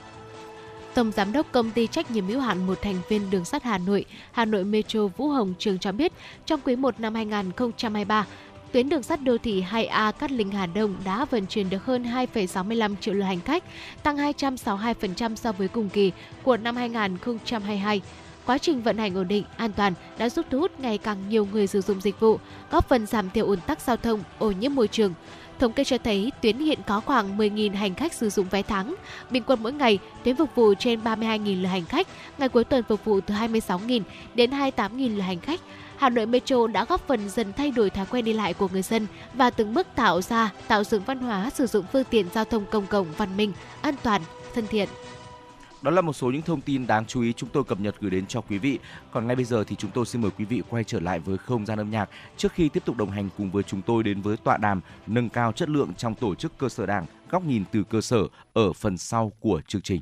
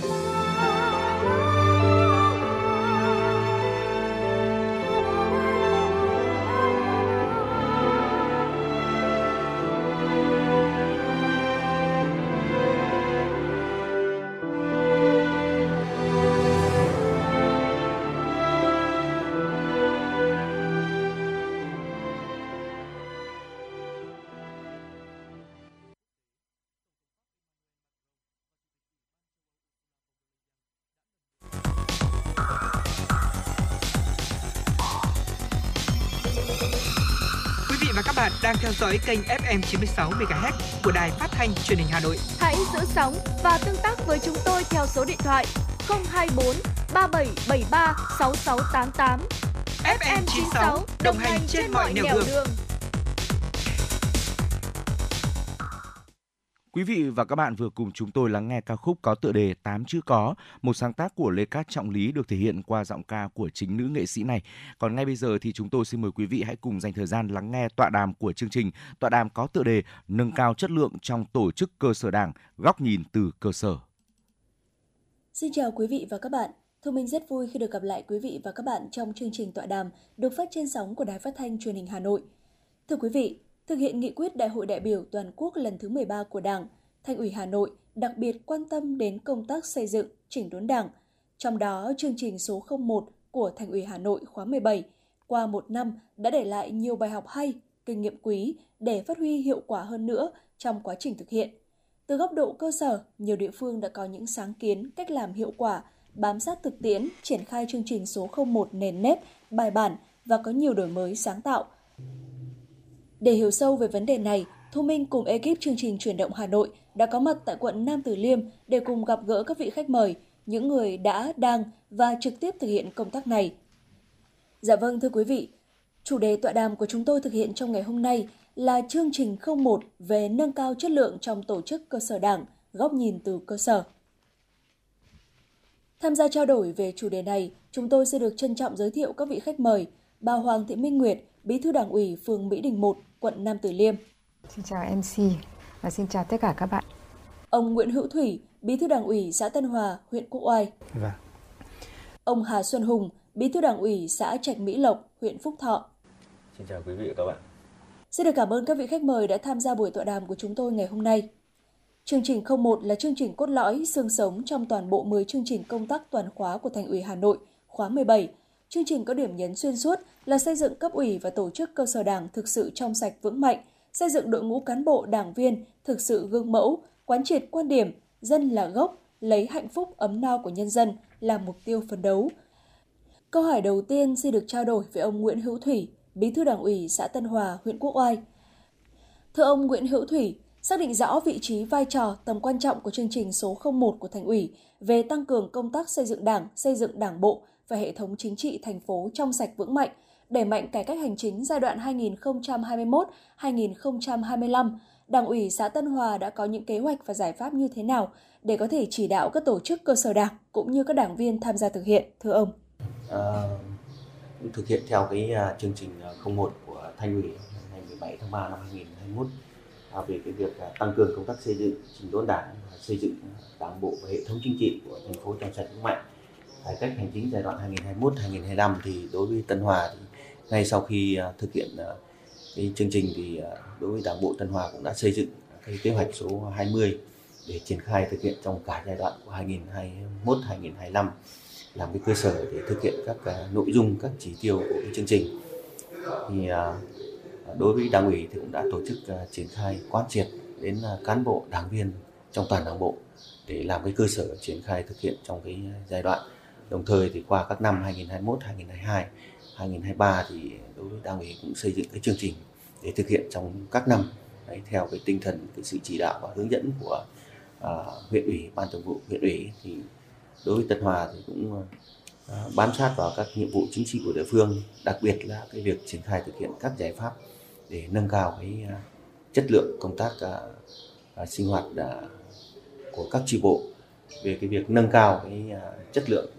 sức chiến đấu của các tri bộ thôn, tổ dân phố trên cái địa bàn huyện. Thì Tân Hòa cũng đã tổ chức các à, hội nghị à, đặc biệt là tổ chức các à, hội nghị tọa đàm của các tri bộ để tìm ra những cái giải pháp để nâng cao cái chất lượng, đặc biệt là cái vai trò trách nhiệm của ban tri ủy các tri bộ thôn trong cái việc triển khai thực hiện công tác sinh hoạt tri bộ và cái vai trò trách nhiệm của đảng viên trong cái việc tham gia xây dựng các chương trình kế hoạch nghị quyết của tri bộ. Cho nên là à, đối với à, đảng ủy Tân Hòa thì từ năm 2021 đến năm 2022 thì à, 100% các tri bộ cũng đã hoàn thành tốt cái nhiệm vụ được giao. Và đặc biệt là đối với đảng bộ thì năm 2021, năm 2022 đều là đảng bộ trong sạch vững mạnh à, tiêu biểu của đảng bộ huyện Quốc Oai thì à, có được những cái kết quả này thì cũng phải khẳng định rằng cái à, vai trò, cái trách nhiệm của các đồng chí cấp ủy, rồi thì cái trách nhiệm của ban chỉ huy các tri bộ à, trong cái việc triển khai thực hiện cái chương trình 01 của thành ủy, cũng như là triển khai thực hiện cái đề án số 636 của huyện ủy Cô Oai đã có những cái chuyển biến tích cực đặc biệt là cái nhận thức của cán bộ, đảng viên trong cái việc sinh hoạt tri bộ, rồi công tác phê bình và tự phê bình rồi cái việc triển khai thực hiện các nhiệm vụ chính trị của địa phương. Đấy, và đối với đảng ủy thì à, năm 2021 và năm 2022 thì chúng tôi cũng đều có xây dựng cái à, kế hoạch kiểm tra giám sát đấy, cái uh, những cái nội dung mà nó liên quan đến cái thực hiện cái chương trình 01 của thành ủy và cái đề án số 636 của huyện ủy cũng như là cái đề án số 632 uh, về cái công tác uh,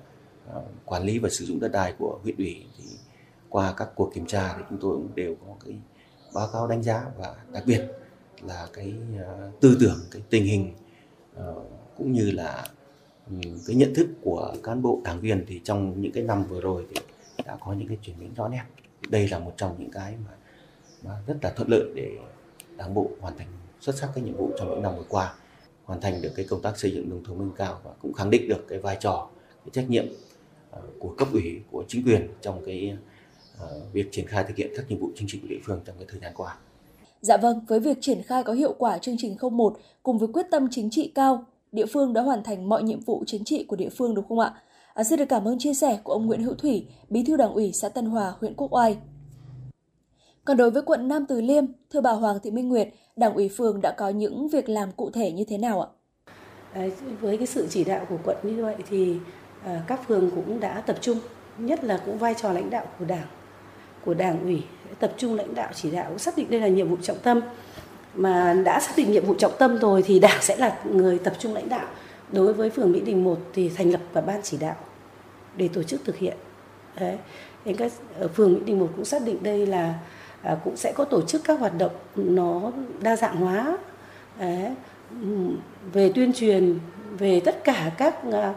công trình phần việc về việc thực hiện quyết tâm cao nhất để thực hiện nhiệm vụ ờ, chính trị.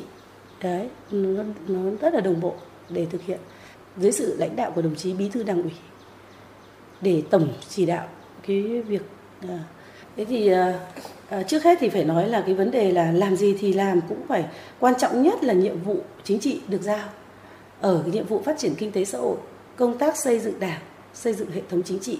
phải đẩy lên cao một bước nữa để quyết tâm hoàn thành xuất sắc các nhiệm vụ. Giữ được à,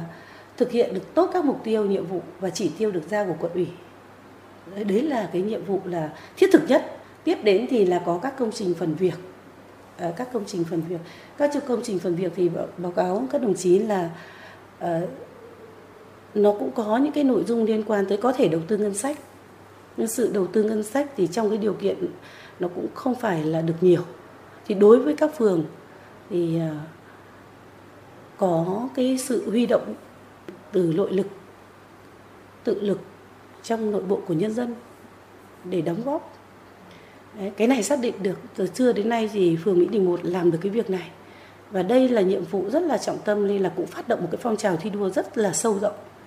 tới cán bộ, đảng viên, hội viên, đoàn viên và các tầng lớp nhân dân. Đấy, và đưa ra một cái chùm hoạt động về cả công tác tuyên truyền, công tác tổ chức Đấy, cũng như là mà từ việc kêu gọi xã hội hóa sự chung tay đóng góp của cộng đồng của các doanh nghiệp nhưng chủ yếu ở Mỹ Đình một là từ cán bộ, hội viên, đoàn viên và các tầng lớp nhân dân để xây dựng các công trình. Thì các công trình này thì nó lại rất là thiết thực.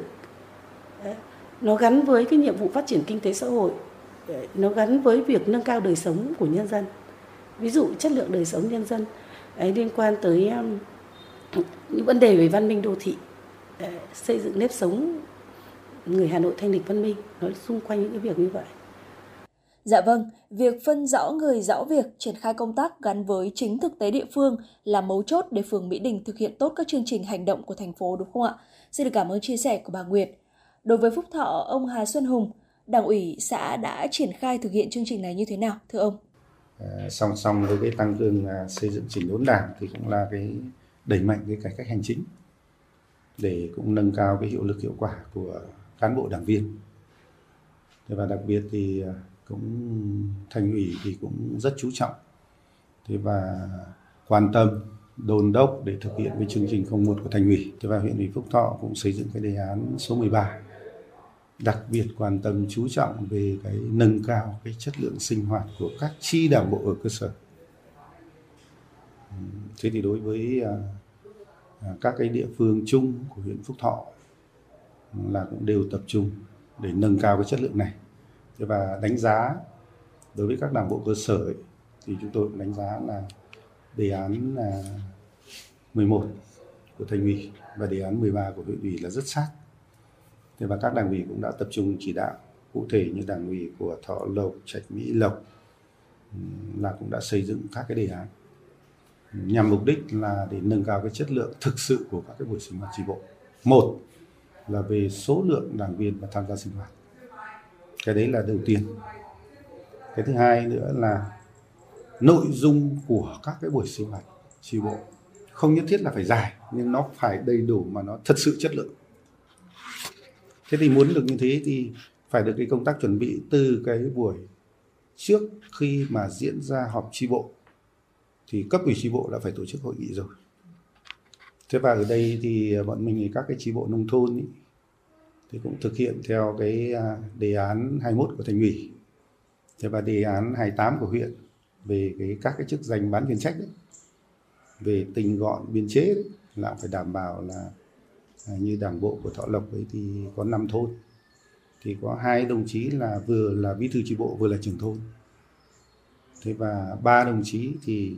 vừa là bí thư chi bộ, vừa là trưởng ban công tác mặt trận. Thế cũng đảm bảo theo cái đề án này. Thế và đối với đội ngũ bán chuyên trách ở các ở xã thì cũng theo quy định là 10 chức danh nhưng không quá 7 người. Thì đối với Thọ Lộc bây giờ chỉ có 6 người đảm nhiệm 10 chức danh ấy.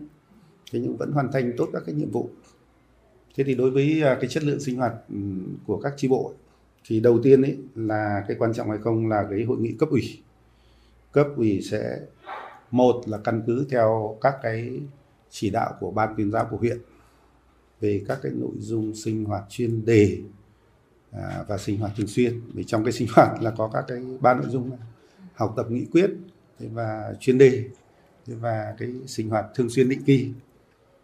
thế thì nếu không có các cái à, hội nghị chuyên đề thì ban tập trung là theo cái chỉ đạo chung của huyện ủy của đảng ủy đề ra làm được đến đâu làm như thế nào. Dạ. Thế và không làm được đến đâu vướng mắc ở đâu lý do vì sao. Đấy là cái tiền thế sau đó à, thì sẽ đề ra cái à, dự kiến phương hướng nhiệm vụ công tác lãnh đạo chỉ đạo của tháng tiếp theo. Dạ vâng, cùng với sự quyết tâm của cả hệ thống chính trị, phải kể đến sự vào cuộc tích cực của mặt trận Tổ quốc và các ngành đoàn thể. À, thưa ông Nguyễn Hữu Thủy, ông đánh giá như thế nào về vai trò của mặt trận Tổ quốc và các đoàn thể chính trị xã hội trong thực hiện chương trình ạ? À, với cái à, vai trò, cái trách nhiệm à, của mặt trận Tổ quốc và các đoàn thể chính trị xã hội thì cũng báo cáo với à, đồng chí là ngay sau khi mà Đại hội Đảng bộ xã nhiệm kỳ 2020-2025 à, chúng tôi đã kiện toàn xong các chức danh của cấp ủy, của ban thường vụ thì à, đảng ủy cũng đã ban hành cái nghị quyết chuyên đề số 05 à, về việc nâng cao chất lượng à, hoạt động của mặt trận tổ quốc của các đoàn thể chính trị xã hội giai đoạn 2020-2025 để làm cái cơ sở lãnh đạo chỉ đạo đối với mặt trận tổ quốc của các đoàn thể chính trị xã hội. Thì cũng bám sát vào cái nghị quyết của đảng ủy thì đối với mặt trận, các đoàn thể cũng đã xây dựng cái kế hoạch để triển khai thực hiện cái nghị quyết trong cái à, giai đoạn 2020 2025 đặc biệt là là là đối với cái năm 2020 21 là những cái năm mà cái tình hình dịch bệnh Covid nó có những cái diễn biến hết sức là phức tạp. Xong thì đối với vai trò cái trách nhiệm của mặt trận Tổ quốc và các đoàn thể chính trị xã hội trong cái công tác tuyên truyền vận động à, người dân trong cái công tác phòng chống dịch bệnh. Thế rồi uh, uh, việc uh, ủng hộ uh, phát động các phong trào để ủng hộ quyên góp uh, các hộ gia đình uh, có cái phải thực hiện cái giãn cách trong cái thời điểm mà diễn ra cái dịch bệnh. Và nhất là cái quỹ vaccine phòng chống à, covid thì cũng đã được mặt trận và các đoàn thể chính trị vào cuộc hết sức là hiệu quả. Đấy, cho nên là cái công tác quyên góp ủng hộ à, trong những cái năm vừa qua là đều đạt ít nhất từ từ 150% à, cho đến 200% theo cái chỉ tiêu mà huyện giao. Thì đây cũng là khẳng định được cái vai trò cái trách nhiệm của mặt trận tổ quốc trong cái À, việc tham gia công tác xây dựng đảng, xây dựng chính quyền trong sạch vững mạnh trong những năm vừa qua. Mục tiêu, nhiệm vụ à, những cái nhiệm vụ chính trị của địa phương thì đặc biệt là cái công tác xây dựng nông thôn mới nâng cao, thì mặt trận tổ quốc và các đoàn thể chính trị xã hội thì cũng đã xây dựng cái kế hoạch à, của tổ chức mình để triển khai thực hiện cái công tác xây dựng nông thôn mới nâng cao. Nhất là cái vai trò, trách nhiệm trong cái công tác đảm bảo cái vệ sinh môi trường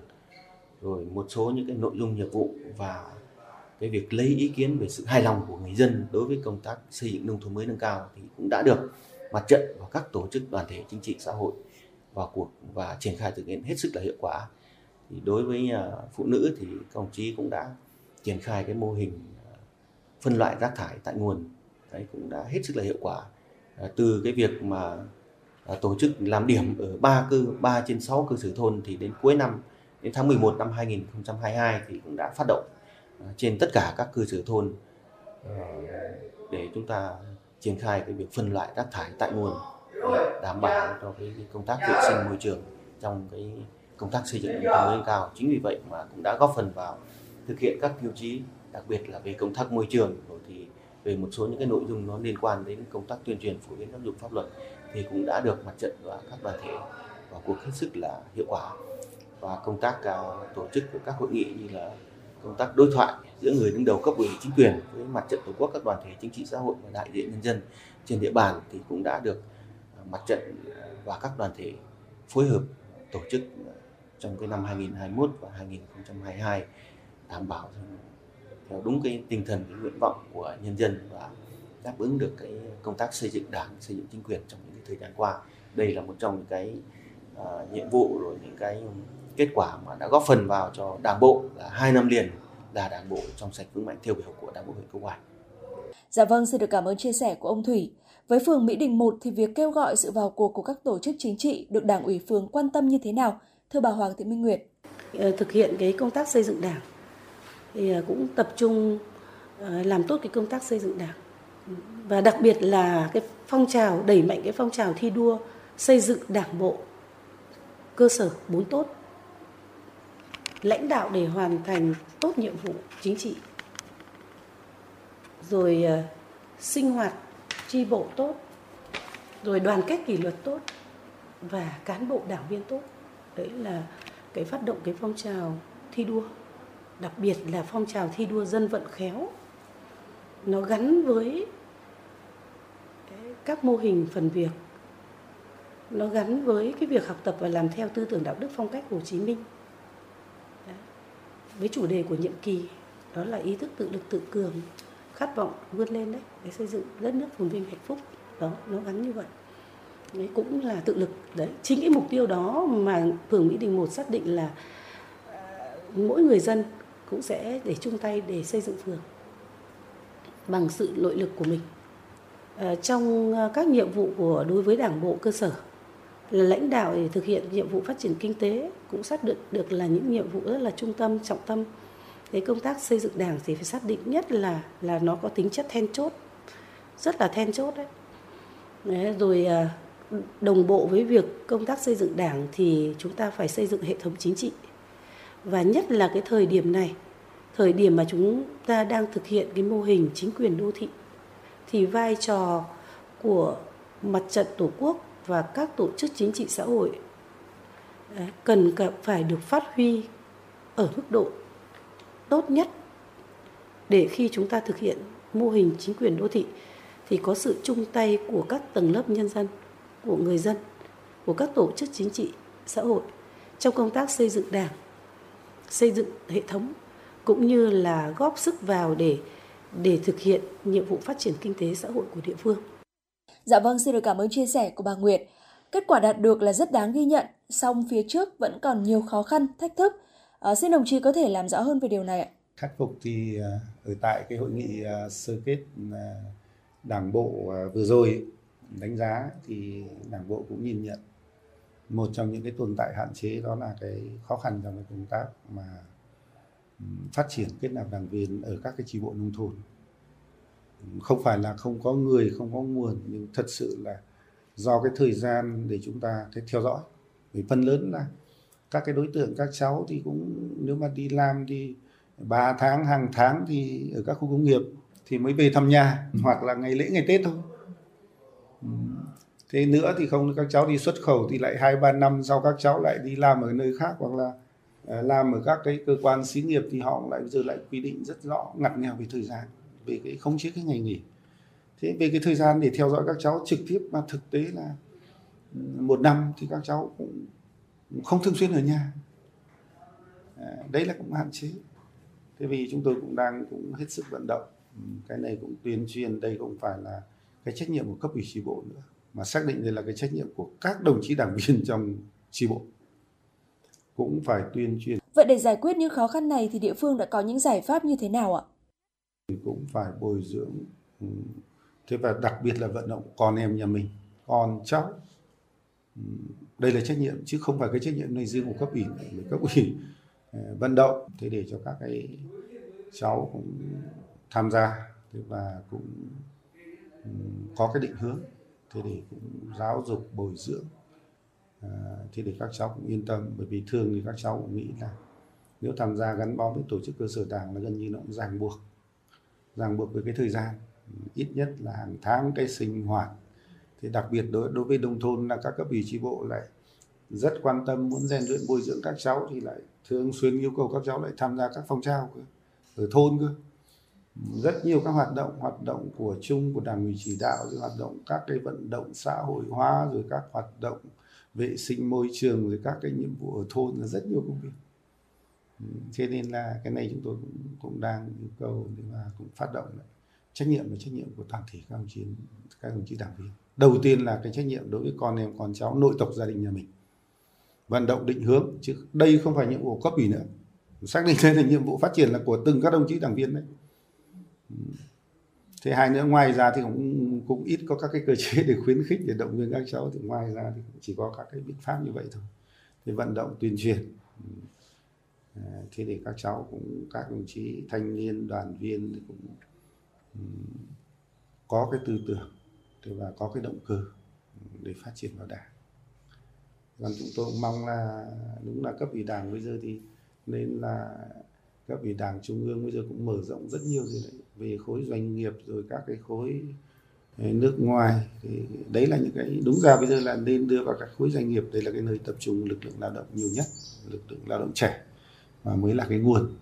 Dạ vâng, thưa các vị khách mời, thưa quý vị thính giả, qua nửa nhiệm kỳ triển khai thì các tổ chức cơ sở đảng của Hà Nội đang tập trung vào các nhóm nhiệm vụ, trong đó nhóm giải pháp mang tính đột phá là tập trung vào đổi mới mạnh mẽ, quyết liệt trong thực hiện các khâu của công tác cán bộ, kiên quyết kịp thời thay thế, điều chuyển những cán bộ lãnh đạo, quản lý, nhất là cán bộ chủ chốt ở cơ sở thiếu tập trung quyết liệt trong thực hiện chức trách nhiệm vụ được giao. Ở từng cơ sở thì nhiệm vụ này hướng đến mục tiêu chung và trước hết đó là nâng cao đời sống của nhân dân, từ hệ thống chính trị vững mạnh để phát triển kinh tế mạnh, nâng cao đời sống nhân dân. Thưa ông Nguyễn Hữu Thủy, ông có thể chia sẻ thêm về nhiệm vụ cũng như mục tiêu này.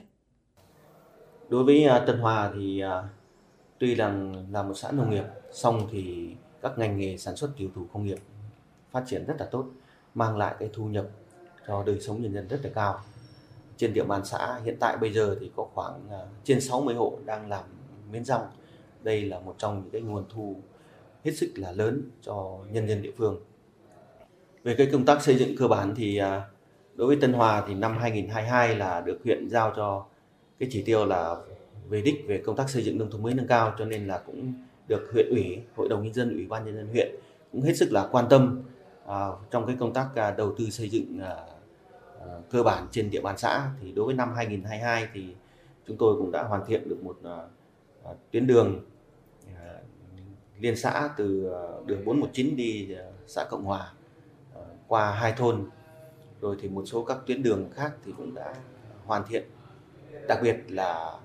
cũng đã cứng hóa được gần 4 km cái đường giao thông nội đồng. Thì đây cũng là một trong những cái nội dung à, trong cái công tác xây dựng cơ bản của Tân Hòa trong cái năm 2022 và tới đây thì cũng à, theo cái chương trình à, ờ, xây dựng nông thôn mới nâng cao thì còn một số những cái tiêu chí nó liên quan đến nâng cao cái chất lượng trong cái đầu tư xây dựng cơ bản thì Tân Hòa cũng đã được à, phê duyệt. Thứ nhất là về cái à, xây dựng cái trung tâm văn hóa thể thao của xã. Đấy, cái thứ hai nữa là cái à, trạm y tế của xã. Đấy, cái thứ ba nữa là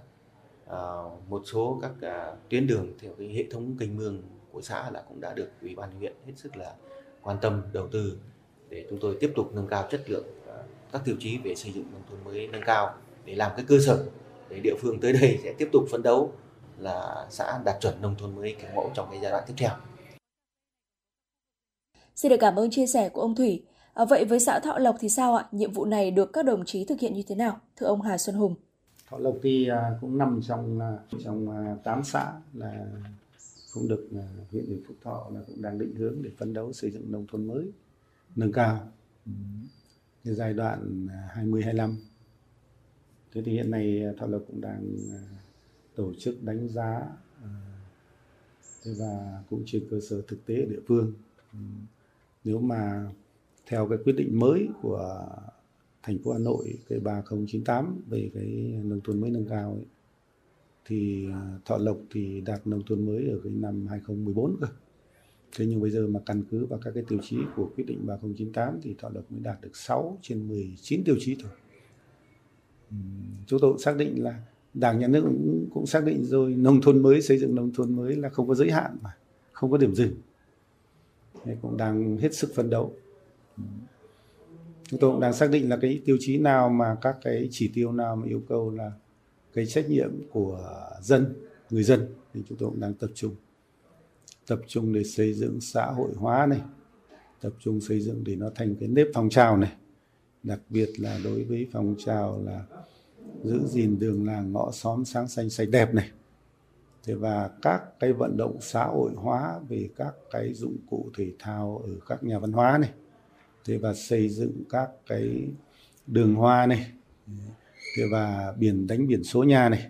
thế và cảnh quan nông thôn và cái vệ sinh môi trường. Đấy là những cái mà trách nhiệm của người dân. Thế còn trách nhiệm mà thuộc về liên quan đến kinh phí hỗ trợ liên quan đến cơ chế của huyện của thành phố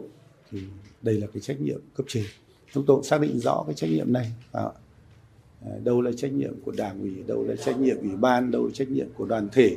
Và làm rõ cái trách nhiệm người dân để mình tập trung vận rộng Dạ vâng, khi mà trách nhiệm của tính cá nhân, đơn vị được làm rõ thì nhiệm vụ ắt sẽ thành công đúng không ạ? Xin được cảm ơn chia sẻ của ông Hùng. Xin được nghe ý kiến của bà Hoàng Thị Minh Nguyệt về vấn đề này. Đối với công tác xây dựng đảng thì uh, được triển khai hết sức bài bản và toàn diện, toàn diện ở cả các mặt về công tác xây dựng về chính trị, tư tưởng, về công tác tổ chức cán bộ, công tác kiểm tra giám sát và công tác vận động dân vận của Đảng, dân vận của Đảng. Và ở đây đặc biệt là luôn có những cái đổi mới phương thức lãnh đạo đi đến cái mục tiêu cao nhất đó là hướng tới việc là thực hiện các nhiệm vụ để phục vụ ờ, tốt nhất cho người dân. Đấy. Thế thì ờ, công việc thì sẽ được sâu sát đi xuống tự địa bàn dân cư, thay đổi ờ, chất lượng về việc ừ, ban hành các nghị quyết của đảng, Đấy. nghị quyết của đảng để đảm bảo chất lượng. Rồi ờ, công tác ờ, về công tác tổ chức cán bộ thì thực hiện rất là uh, triển khai rất bài bản và có chiều sâu những cái văn bản chỉ đạo hiện nay đối với công tác xây dựng tổ chức đảng rồi công tác kiểm tra giám sát uh, thì uh, luôn luôn đổi mới theo hướng trọng tâm trọng điểm xác định được nhiệm vụ cần phải hướng tới trong giai đoạn này. Đó là chúng ta uh, liên quan tới những cái nội dung thực hiện tốt cái quy chế quy chế uh, nguyên tắc của đảng rồi uh, học tập là làm theo tư tưởng đạo đức phong cách Hồ Chí Minh rồi công tác phòng chống tham nhũng trong giai đoạn này. Đấy, rồi uh, thực hiện các uh, kết luận các quy định về kiểm tra giám sát thi hành kỷ luật đảng. Bám sát rất kỹ. Và đặc biệt quan trọng đó là đề án số 11 của thành ủy về nâng cao chất lượng sinh hoạt tri bộ. Thì ờ, chính vì có những cái biện pháp một cách tổng thể như vậy nên là đảng trong năm vừa qua thì đảng ủy phường Mỹ Đình 1 được đánh giá kết quả thi đua Ờ, ở các mặt công tác do các phòng ban chuyên môn các uh, ban xây dựng đảng đánh giá một cách khách quan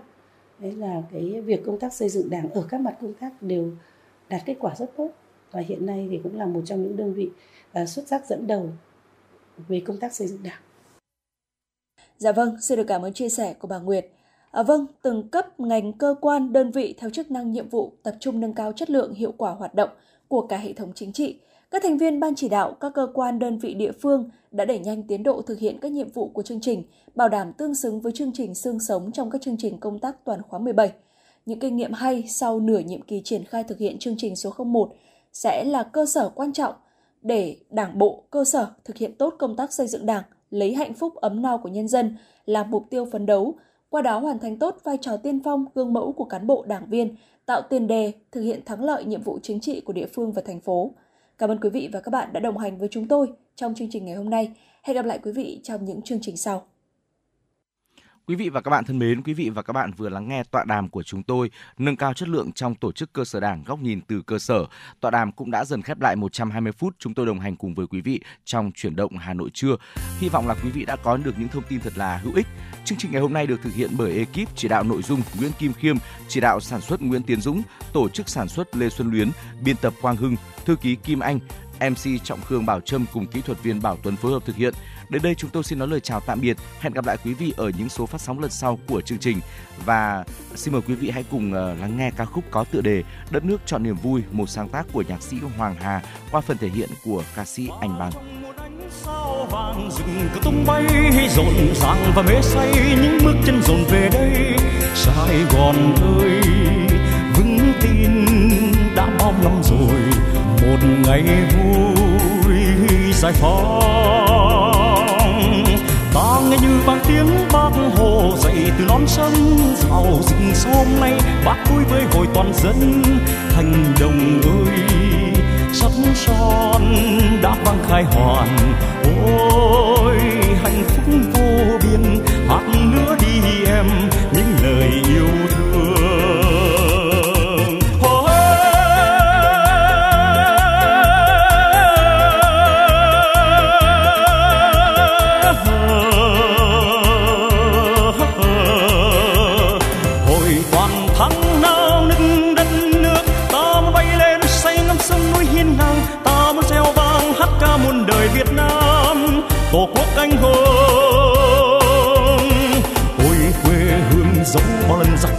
Tàn mà vẫn ngoan cường, dành một ngày toàn tháng đẹp quá. Thời rừng sáng nhưng ánh mắt lấp lánh, ta muốn ôm hôn môi tất đất quê hương ta muốn ca vang bước chân những người chiến sĩ, giải phóng kiên cường.